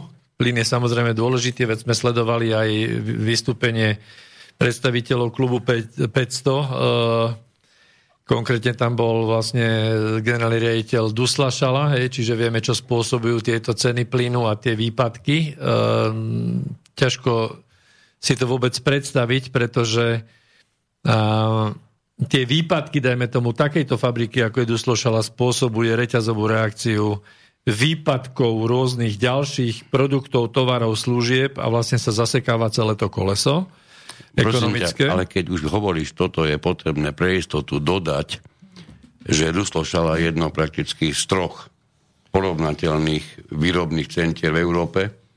Pokiaľ ide o prímes AdBlue, potrebná pre, potrebnú pre, pre dieselové motory, ktoré najmä tie, tie dieselové motory nové generácie sa bez tejto prímesy proste nepohnú nikam. Čiže keď berieme do úvahy, že nemecký porovnateľný výrobca už svoju, svoju výrobu dávno obmedzil a polský, ktorý je ten druhý, už dávno zastavil, tak Duslošala a táto informácia to bola priam desivá informácia, ktorá je neuveriteľné. Ja som nesledoval žiadne silné povíky, žiadne nejaké hlboké zamyslenia, žiaden politik, dokonca ani Remišova neprišla s tým, že sa blížime do nejakej ťažkej, ťažkej doby, riešili ste tie svoje blbosti presne ako doteraz, alebo dovtedy riešili to aj odvtedy a pritom sa bavíme o niečom, čo môže pri skutočne nedostatku zastaviť nie že akúkoľvek, ale veľmi vážnu časť dopravy, nie že na Slovensku, ale v celej Európe. No, ono, môžem ešte? Počkaj, prosím ťa. Môžeš, jasné, hovor. No, že ono je to ďaleko nebezpečnejšie s výrobou dusíka, ktoré je teda NPK, áno, súčasť toho základného hnojiva. Mhm. A my máme s týmto problém, že so zvyšujúcou sa cena, cenou plynu, keďže ten NPK sa vyrába hlavne pomocou plynu, Mhm. tak pôjde nám hore co cena toho NPK. Keď pôjde cena hore NPK, tak sa bude menej hnojiť. Keď sa bude menej hnojiť, tak budú menšie výnosy. A to sa hovoríme, že z nejakých 4,5 tony na hektár sa budeme posúvať smerom na 3, na 2,5 tony. A potom budeme hovoriť o tom, že potraviny budú oveľa drahšie. A Je to jeden kruh. v noci o, teraz o, jeden miliardár americký, ktorý vlastní o, sieť supermarketov v Spojených štátoch, o, napísal, že pôjde v najbližších 60 dňoch v Spojených štátoch cena potravín hore o 10% Dobre, ako toto koreluje s tým, že čísla, ktoré boli možno spred, ja neviem, 8-10 rokov, že v Európskej únii sa za 100 miliónov dolárov vyhodí, vyhodia potraviny, spália alebo vysypú do mora, hej? E, pričom sa nemôžu umiestniť na nejaké tretie trhy, e, aj nejakou reguláciou, že, že ten tovar nesmie byť následne predaný do, do nejaký, na nejaký iný kontinent. A keď tak len darovaný s tým, Nevieme že... s tým nič robiť. Nevieme nič... s tým nič robiť. No, no, ale ako je možné, to znamená, že keď takéto množstvo potravín sa vyhodí a teraz bude výnos nižší, tak v podstate sa len by sa mohlo menej plýtvať. V zásade by to mohlo aj, aj sedieť. A teraz naozaj vážne proti sebe útočia ekonomická logika a neviem, či to nazveme, nazveme túto sprostosť politickou logikou. No, e, ono je to tak, že, že e, keď by sme robili napríklad v mliekárniach, áno, tak máme nejaké cykly na objednávku toho mlieka od výrobcov, potom je zase nejaký, či to trvá neviem koľko dní, dopredu sa musí objednať. Keď sa to objedná, povedzme na pol roka dopredu, tak ja viem, že keď mi príde koľko mlieka a ja si to zakontrahujem u mojich odberateľov v malom obchode. A dohodneme sa, že moje mlieko tam pôjde ako jednička za také a také ceny. Čiže viete si predstaviť, aj však v biznise ste obidvaja robili. No a teraz ten problém je, že nám tie ceny uh, mlieka, základných, základnej suroviny pôjdu hore, ale ono to nejde, v, že to sa deje za posledné, lebo je výpadok toho dusla šala. Nám ten plyn išiel hore posledné roky. To sa len teraz prejaví. Áno, teraz sa to zmotní. Potom je tam uh, uh, ďalšie, počkaj, čo tam je. Uh, napríklad uh, cena elektrickej energie. No, ano? to som chcel. Súvisí to s tým, že Nemecko išlo preč od jadra, musí sa spoliehať viac na ten plyn a keď nesvietia nefúka tak, jak tento rok nesvietilo nefúkalo, tak potrebujú spotrebovať viac toho plynu na výrobu elektrickej energie, ale keď spotrebujú viac plynu, ktorý musia nakupovať na spotových trhoch. To nie, nie ide cez tie dlhodobé kontrakty z Ruska, ale musia nakupovať ten LPG z Ameriky alebo odkiaľ e, z Kataru alebo kde sa to nakupuje. Tak ho nakupujú za vysoké ceny a tým elektrina v celej Európe ide hore. No ale tie ceny napríklad u susedných Čechov išlo to, myslím, že o 30% to išlo za posledných pár mesiacov hore. A to sú už také veci, že keď platím, čo ja viem, stovku za vykurovanie a, a varenie v, me, v menšom dome mesačne a to ide hore na 130 eur, ano, tak to už ja pocítim na tej peňaženke, to už je výrazné zasiahnutie do toho rodinného rozpočtu. No a keď si výrobca a ide ti náklad poviem príklad, zo 100 tisíc na 130 tisíc, a to hovoríme o úplne krpatom výrobcovi asi v tomto prípade, a takéto navýšenie o tretinu nie je mysliteľné, aby si jednak nepocítil a jednak, aby si ho nepremietol do svojej konečnej ceny toho, čo vyrábaš.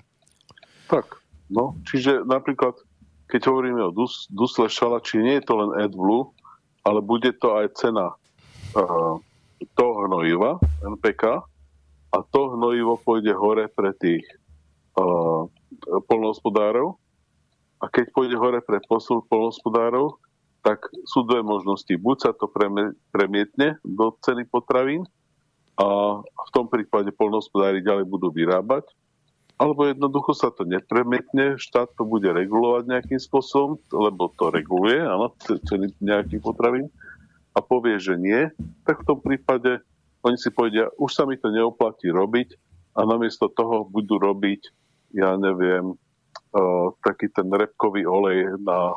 Vieš, že ma to napadlo. Presne som chcel povedať, že sa budú venovať repe alebo kukurici, lebo to no. ešte, tam ešte im zostáva viera, že to dokážu nejako nejako zmysluplne umiestniť na trh. No žiaľ Bohu, to sme sa dostali z, z krajiny, ktorá bola skutočne a vážne sebestačná v potravinárstve, do pozície, kedy nielen rozhodnutím politikov, ale čistým ekonomickým tlakom vytvoríme podmienky, aby sa možno aj tie posledné úseky štandardného slovenského pestovateľstva zmenili na zasratú repku alebo kukuricu s prepačením. No ale ja by som chcel prejsť ešte, keď máme 10 minút, tak prejdime k tomu, k tej problematike aut, pretože aj na ceste sem proste billboard jeden za druhým je e, nové Audi Q4 e-tron, hej, plne elektrické auto. A pritom sú tak rozporúplné informácie z trhu, že čo sa deje jednak s cenou energie, jednak s kapacitou vôbec elektrickej energie na dobíjanie aut, hej, a teraz no. ešte vlastne hrozí, hrozí krízou to, čo sme sa tu už aj bavili my aj v iných reláciách, že, že je nedostatok polovodičov, alebo teda čipov do, pre automobilový priemysel, kde, kde zástupcovia, čo som ja našiel v článkoch, e, treba z Intelu, tvrdia, že majú čipov dosť, len že e, autovýrobcovia nechcú inovovať, čiže ponúkajú nejaké nové rady čipov, ktorých vedia vyrobiť proste absolútne dostatok. Tu sa potom hovorí niečo o tom, že autovýrobcovia chcú e, začať vyrábať sami čipy, že aby mali dostatok. Potom sú tu informácie, že čipy na, na dízlové alebo benzínové vozidla nie sú, lebo sa využívajú na elektri- elektrické vozidlá.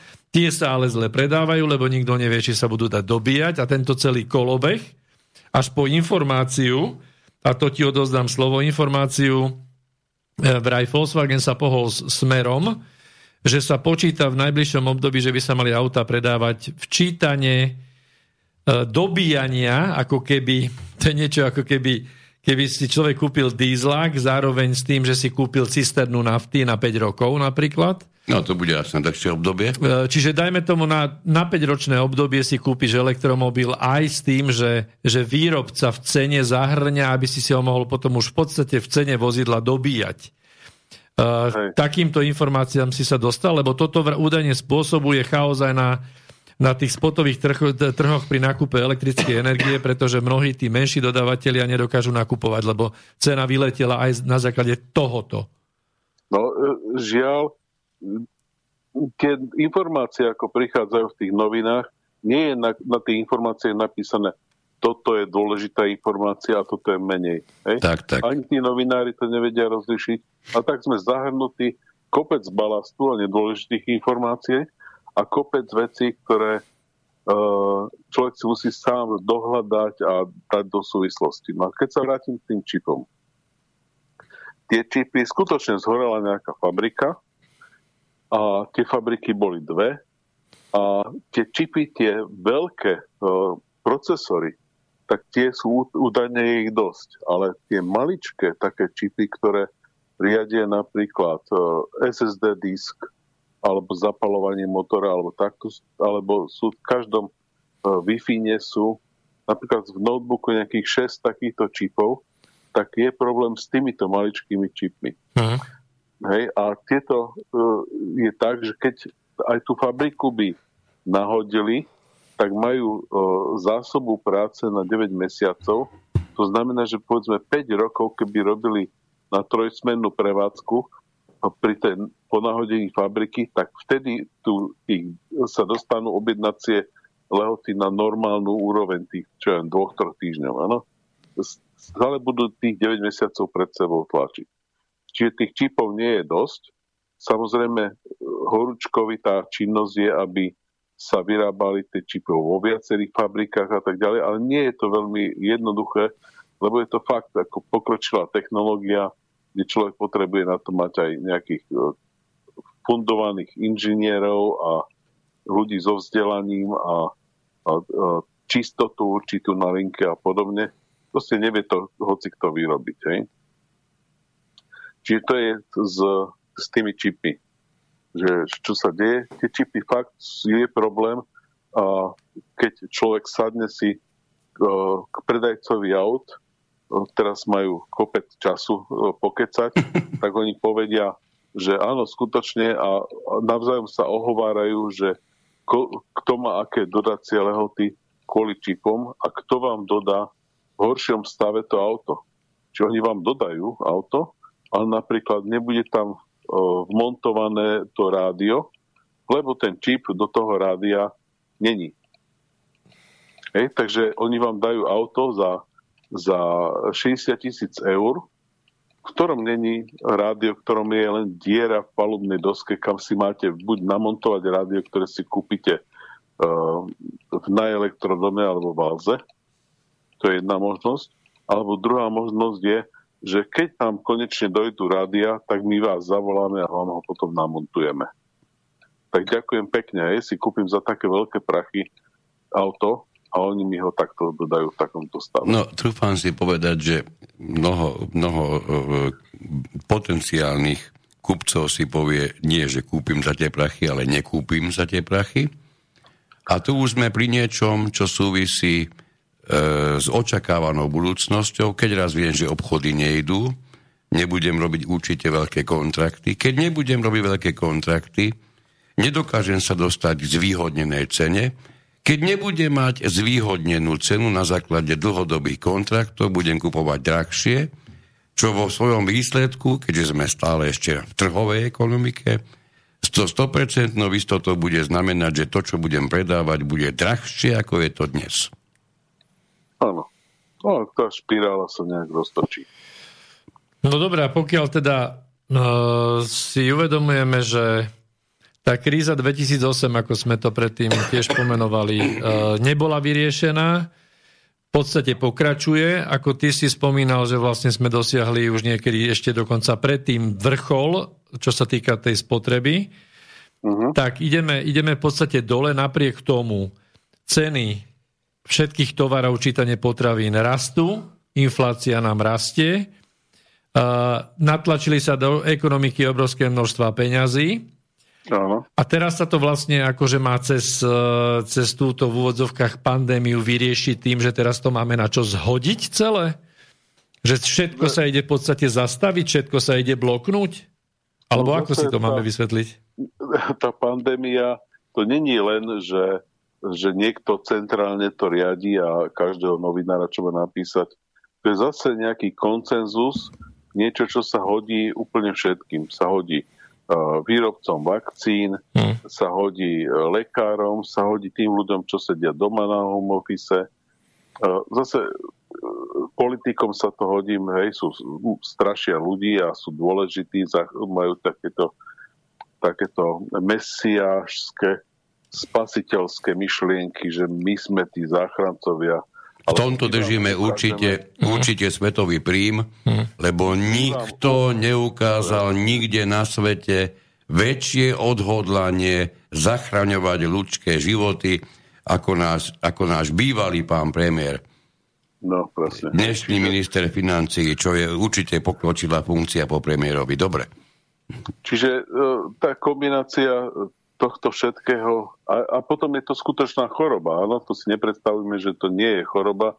Sice je to nejak porovnateľné s tou chrípkou, zase môžeme sa dlhšie baviť, že aké sú rozdiely, áno, ale nie je to nejaké, nejaká ebola, áno, alebo nie je to nejaký AIDS, čo, čo bola ešte prvých 10 rokov e, istá smrť hej, v, v nejakom trojročnom výhľade alebo ebola je istá smrť v nejakom troj, trojtýždňovom výhľade. Tak, Toto tak. proste je vážna choroba, ktorá ale žiaľ um, prepískli sme to, hej.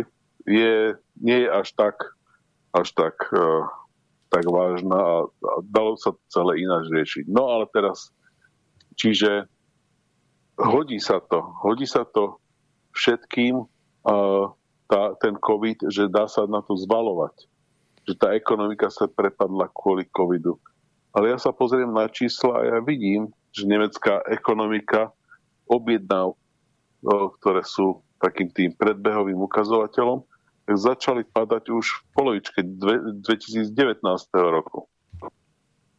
A potom priemysel začal už v januári 2020 nemecký spomalovať ešte predtým, než, než COVID vlastne vypukol, než tá loď Diamond Princess, tam plávali tí uh, tí výletníci a urobilo sa z toho, hej, vo Wuhane, kým začali Proste tie veci sa diali už predtým. No, to, čo si povedal teraz, naozaj už zo, zo 100% istotou vytvorilo, predpokladám, že nielen vo mne, alebo v Petrovi, ale určite aj, aj v poslucháčoch, ak tom nemali absolútne jasno, tak to vytvorilo jeden základ myslenia do budúcnosti, že môžeme kľudne to, čo je bežnými politikmi dnes a denne bežne vyslovované deliť niekoľkými, pretože katastrofa typu smrteľná choroba sa ukazuje dlhodobo, že to zase až taká smrteľná choroba nebude. A v pozadí, kde si vidíme tú pomyselnú ruku trhu, keď to nazvem takto, nazvem takto pejoratívne, tú pomyselnú ruku trhu, ktorá s, s, s absolútnou sebaistotou využila stav, ktorý nastal na ospravedlnenie všetkého, čo už sa stalo a s vysokou pravdepodobnosťou sa aj blízkej, možno aj, ďalek, aj, ďalek, aj ďalekejšej budúcnosti stane. Čo myslíš? Tak zase ja by som to nehľadal tak, keby sme tam boli my a keby bol taký veľký tlak e, na toho Matoviča, Hegera tak, ten, tam je obrovský tlak, že robte s tým, ľudia zomierajú, robte s tým niečo. Tak e, a potom tá, tá druhý tlak je, že neustále potlapkávanie po pleciach, že ste dobrí, ste to dali, vy ste nás zachránili. Hej? Čiže tá kombinácia... Prepač, ale... To je smrtiaca no, kombinácia. Nehnevaj sa, áno, presne tak. Toto mať v jednej a tej isté lepke, hm. Tak sa naozaj asi, asi zrieknem funkcie, pretože ak by som mal mať toto v jednej a tej istej lepke, pravdepodobne mi niečo dávno už nefunguje poriadne lebo nedá sa. Nedá sa na jednej strane hrať Samaritána a na tej istej strane robiť absolútneho kata všetkého normálneho a slobodného. Toto proste do jednej kombinácie nedáš a ešte navyše si tomu odfotí smradlavé nohy pod stolom. Tak to už ako naozaj pardon. Ale veď, e, keď sa vrátim, to, tie Vianoce a, a ten e, a ten e, Bocian a tak, oni nás na to dlhodobo už pripravujú od narodenia. Áno? Že tá spoločnosť tak funguje. Áno, áno, áno. Hej? Čiže ako ja by som to, to každý z nás má, to sa volá, že kompartamentálne myslenie. Hej? Že má kompartamenty, také tie oddiely v hlave a že v tomto kompartamente myslíme logicky, ale toto, toto oddelenie tu sa rozprávame o vážnych veciach, tu je COVID alebo podobne, hej, a vtedy zabudneme e, trojčlenku aj všetko, hej. Pekne, no.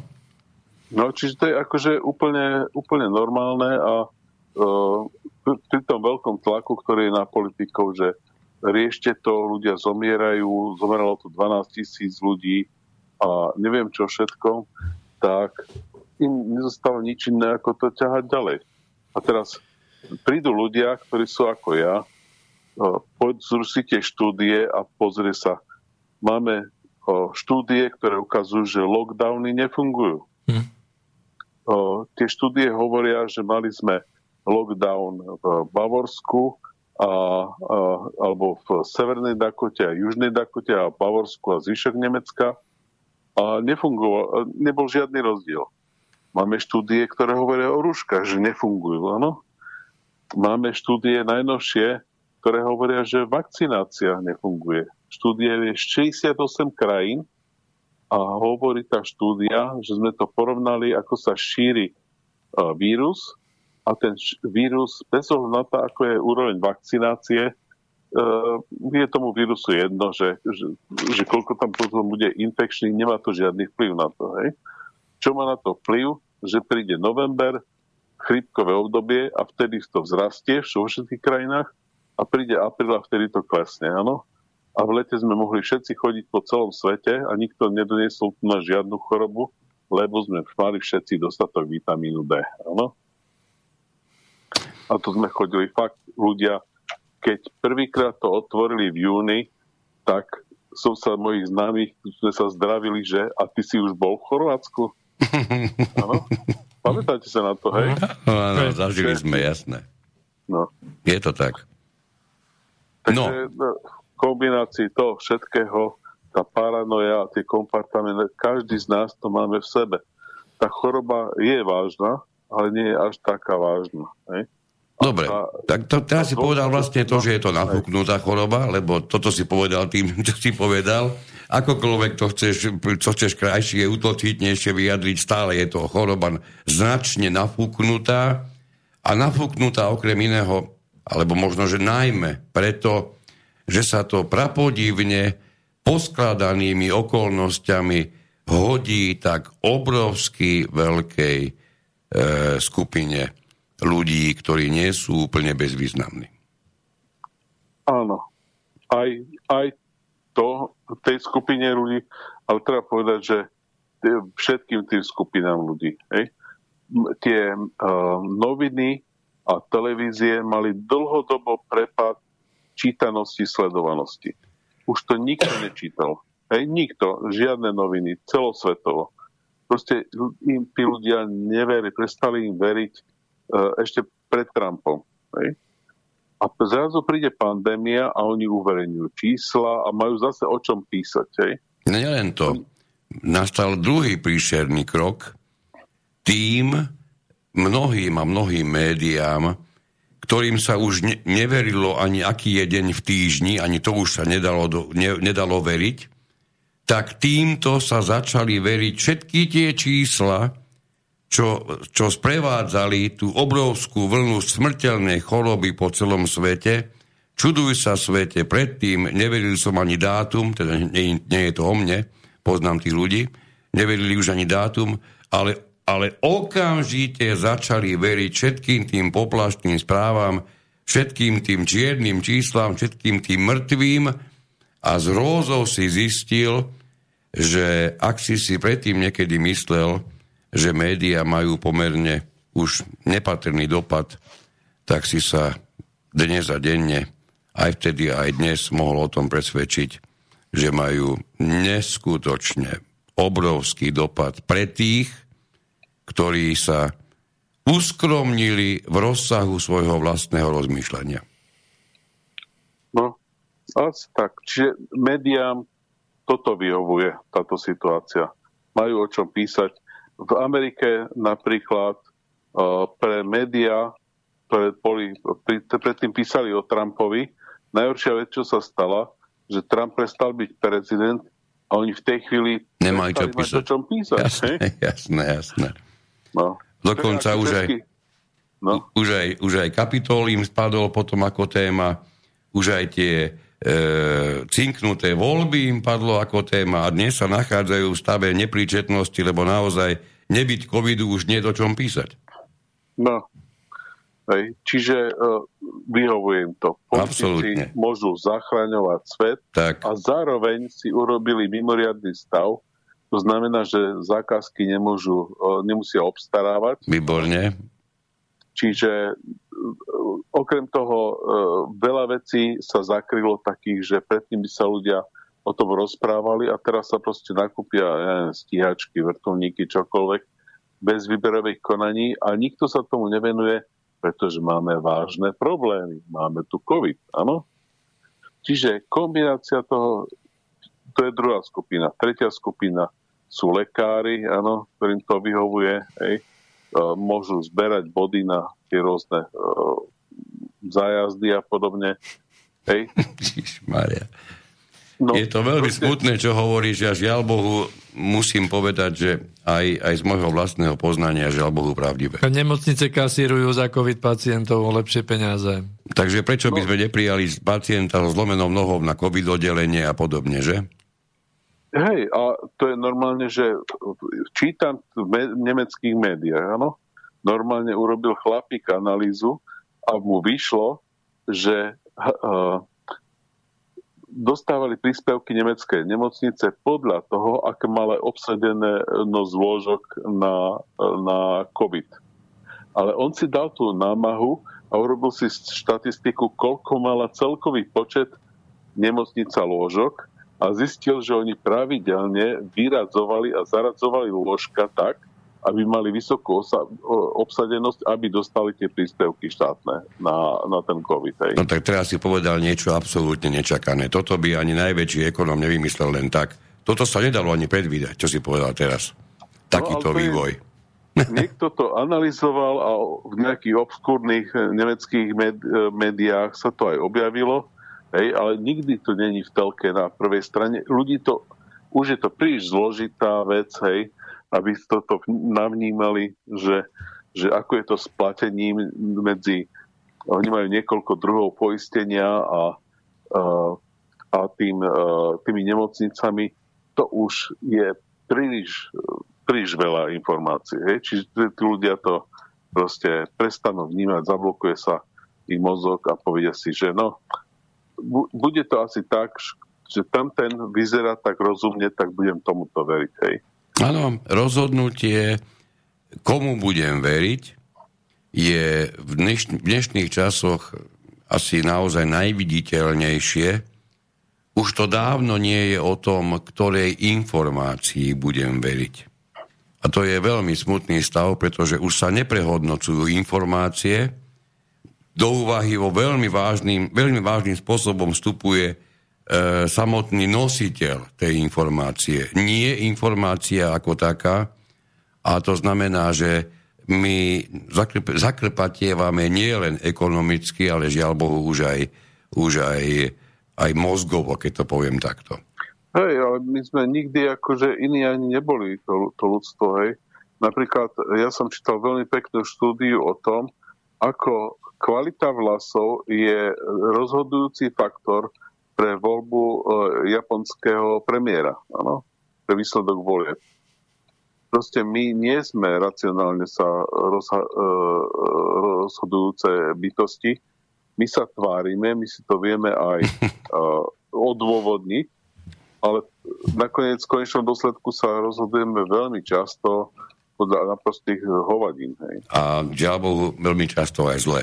Duško, Veľmi pekne ti ďakujem za, za, za tieto dnešné e, chvíle, ktoré predpokladám a dúfam každému trošku poupratovali obsadenosť alebo, alebo obsah, obsah hlavy. E, v nejakom, nejakom rozumnom čase sa určite dohodneme na ďalšom pokračovaní. Priznáme sa, že sme ani zďaleka nevyčerpali všetko to, čo sme chceli, ale, ale tak to asi aj malo byť. Takže ďakujem ti pekne ešte raz.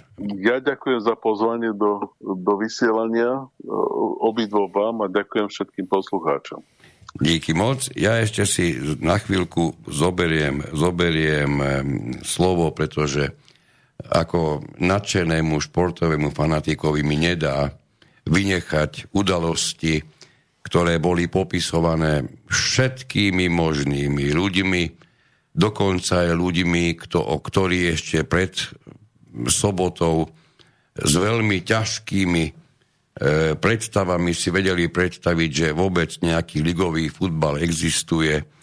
Dokonca aj s ľuďmi, ktorí dodnes nevedia, že nejaký futbal existuje, vôbec nerozumejú, o čo ide, ale títo všetci našli odniekiaľ, neviem, aké, z akej hĺbky duše to potrebovali hrabať, našli absolútnu istotu vo vyjadreniach, ktoré sa týkali tzv. škandálu na Trnavskom štadióne počas e, derby, ktoré bolo medzi, medzi Trnavou a Slovanom. Nebudem v žiadnom prípade obhajovať, čo sa tam udialo. Mnohí ste to videli, bola to, bol nejaký ten čas, to bolo absolútne najsledovanejšie naprieč všetkými možnými platformami, či, či už sociálnymi, alebo aj, aj médiami. Nebolo témy, ktorá bola frekventovanejšia ako práve to, čo sa udialo na štadióne.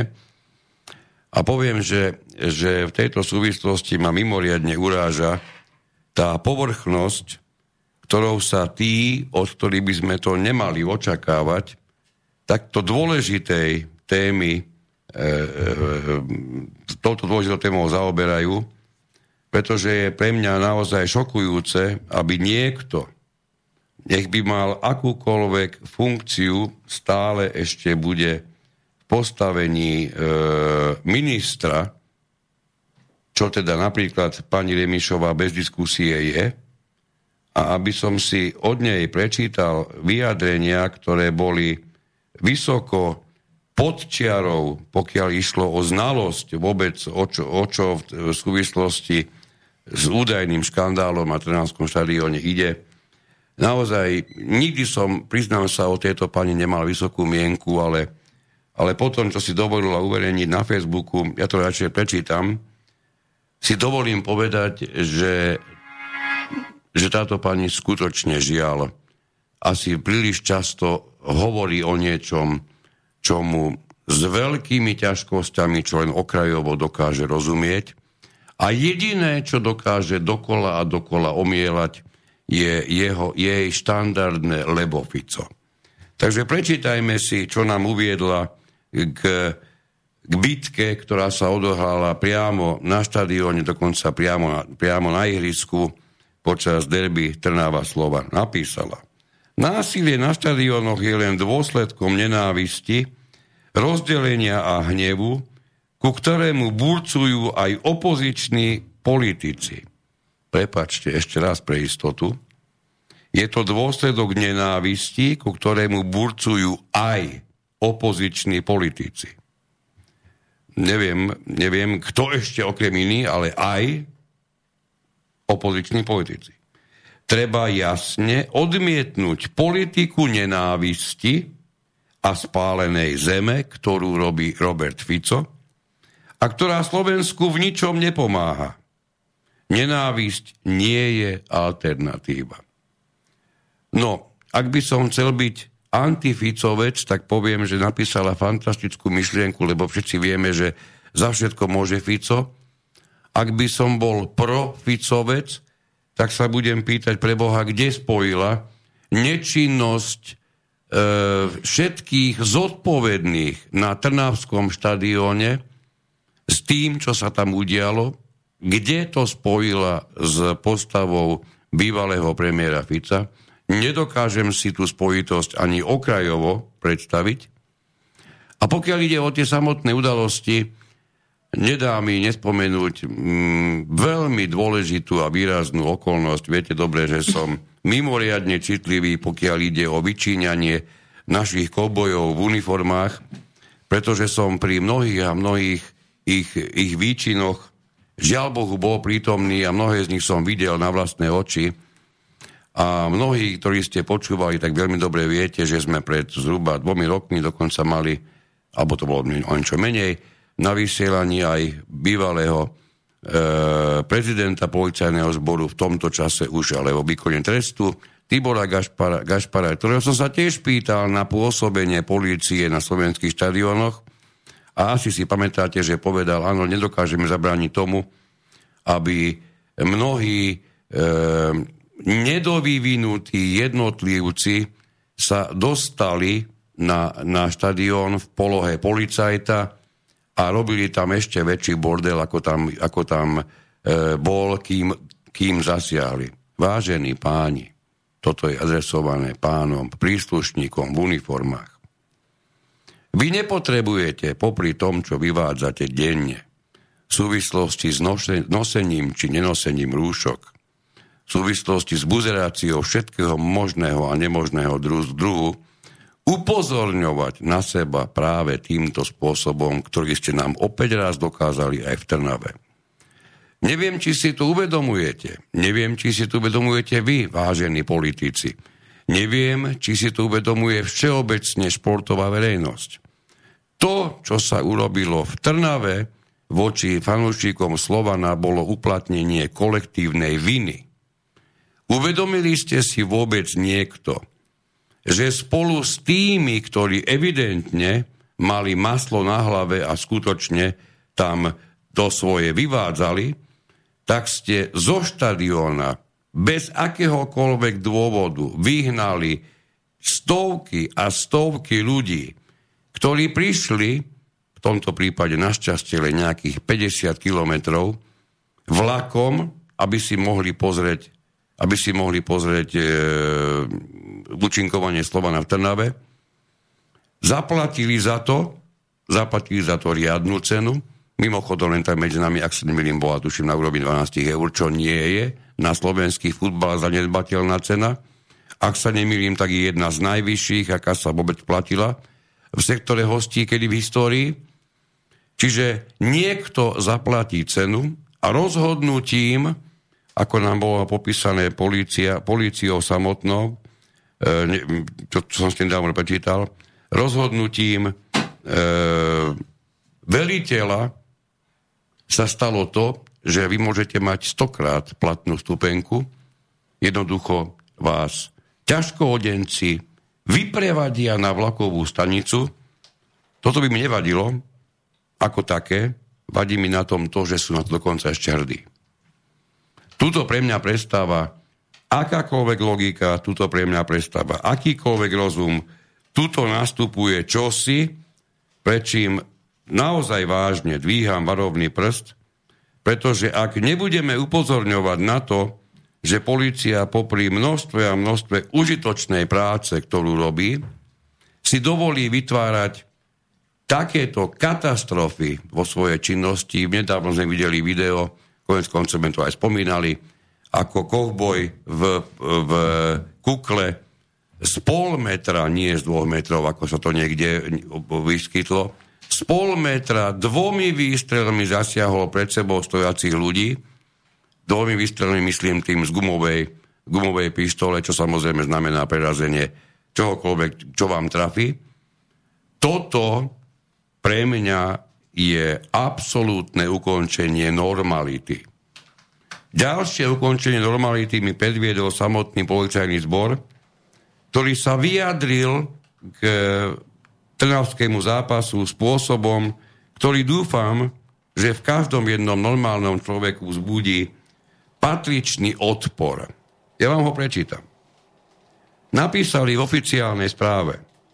Za pomoci donúcovacích prostriedkov policajti vytlačili dáv zo štadiónu a v policajnom kordóne boli fanúšikovia Slovanu vyvedení až na železničnú stanicu. Pri služobnom zákroku, počujete dobre, pri služobnom zákroku pod jednotným velením došlo k zraneniu šiestich osôb. Neviem, ako si vetujete vy pojem došlo. Pre mňa to hraničí so samozranením. Asi takýto stav sa chce týmito vetami vyvolať. Pokračujem teda potom, čo píšu, že došlo k zraneniu šiestich osôb. Traja z nich boli jednorázovo ošetrení, a ďalší traja boli so zranením hlavy prevezení do Trnavskej nemocnice. Prosím. Pri vytláčaní davu, pri služobnom zákroku, pod velením, spôsobia policajti zranenie hlavy, ktoré je potrebné ošetrovať v nemocnici? Toto myslíme naozaj vážne? Vážení páni kovboji, dnes som sledoval viac ako hodinu a pol záznam z talianského Terstu, kde už 4 dni a vo veľkom a v obrovských počtoch demonstrujú ľudia proti COVID nariadeniam talianskej vlády. Videl som zásahy policie. Videl som vodné dela, videl som, videl som slzný plyn, videl som pelendreky, videl som všetko, to, na čo sme si zvykli, v úvodzovkách žiaľ Bohu, zvykli už aj na Slovensku. Nevidel som ale to kovbojstvo, to, tú zlomyselnosť, nevidel som tú aroganciu moci, nevidel som ten chtíč, idem si tresknúť, lebo konečne môžem. Neviem, čím je to dané, ale týmto tí talianskí policajti, ktorých som dnes sledoval, ako hovorím, hodinu a pol, som nevidel, že by týmito danosťami boli vybavení. Predpokladám, že sme niečo, buď my, alebo Taliani pri výbere príslušníkov polície zanedbali alebo naopak možno precenili. Trúfam si ale vyhlásiť, že policajt schopný zviazať, pardon, zviazať, spútať človeka, ktorý je na Barli, to ste si možno, že niektorí všimli dnes na Facebooku, to lietalo, z, ako, akým spôsobom pre mňa totálne nehorázným sa dvaja policajti, opäť raz policajní kauboji, sledujúci pravdepodobne príliš veľa amerických filmov, vyslovene zmocnili človeka, ktorý urobil takmer hrdelný zločin, on bol totižto bez rúška v nejakom interiéri, takže ho pre istotu vytiahli von aj z jeho barlov, zložili na zem a spútali mu ruky za, krv, za chrbtom. Prepačte. Vy nie ste ďaleko od chvíle, kedy celý národ bude diskutovať o tom, čo ste zač. Preboha, Vážení policajti, skúste sa spamätať, kým na to budete mať ešte nejaký ten čas, pretože to jediné, čo po sebe s vysokou pravdepodobnosťou mnohí z vás budú schopní zanechať, bude mimoriadne rozsiahle opovrhnutie. A to si mnohí z vás, ktorí tú službu robíte správne a dobrým spôsobom, určite, ale určite nezaslúžite. Takže toto sú slova, ktoré som si nevedel, nevedel odpustiť. Niektorí hovoria, že preto v Trnave neboli policajti, lebo boli nasadení do Limavskej soboty na, na mimoriadne stretnutie čarodejníc, ktoré sa tam odohrávalo, kde bolo potrebné, neviem, asi tak 20 tisíc policajtov, čo ja viem. Je to nezmysel. Pretože ak by tých udalostí bolo x a x, stále máme, ak sa nemýlim, okolo 30 tisíc policajtov, ktorí musia byť postačujúco schopní byť práve tam, kde ich, je, kde ich je potreba. A ak to nevedia, tak je to pravdepodobne vinou toho, kto ich vedie, pretože do, mnohokrát v minulosti preukázali, že to dokážu. Tak, toľko k dnešku. Veľmi pekne ďakujeme za pozornosť. Prepačte mi ten záver, nemohol som ho nedať, pretože sledujúc tie vyjadrenia prostoduchých politikov na mimoriadne primitívnej úrovni, vás proste vybulcuje aj k takému, pardon, trošku odúčavnejšiemu vyjadreniu, ako som povedal dnes. Za mňa všetko. Ja len zaželám ešte príjemný zbytok večera. Dovidenia pri následujúcom vysielaní za mňa. Ďakujeme pekne za pozornosť a tešíme sa znovu takto o dva týždne, priatelia. Do počutia. Táto relácia vznikla za podpory dobrovoľných príspevkov našich poslucháčov.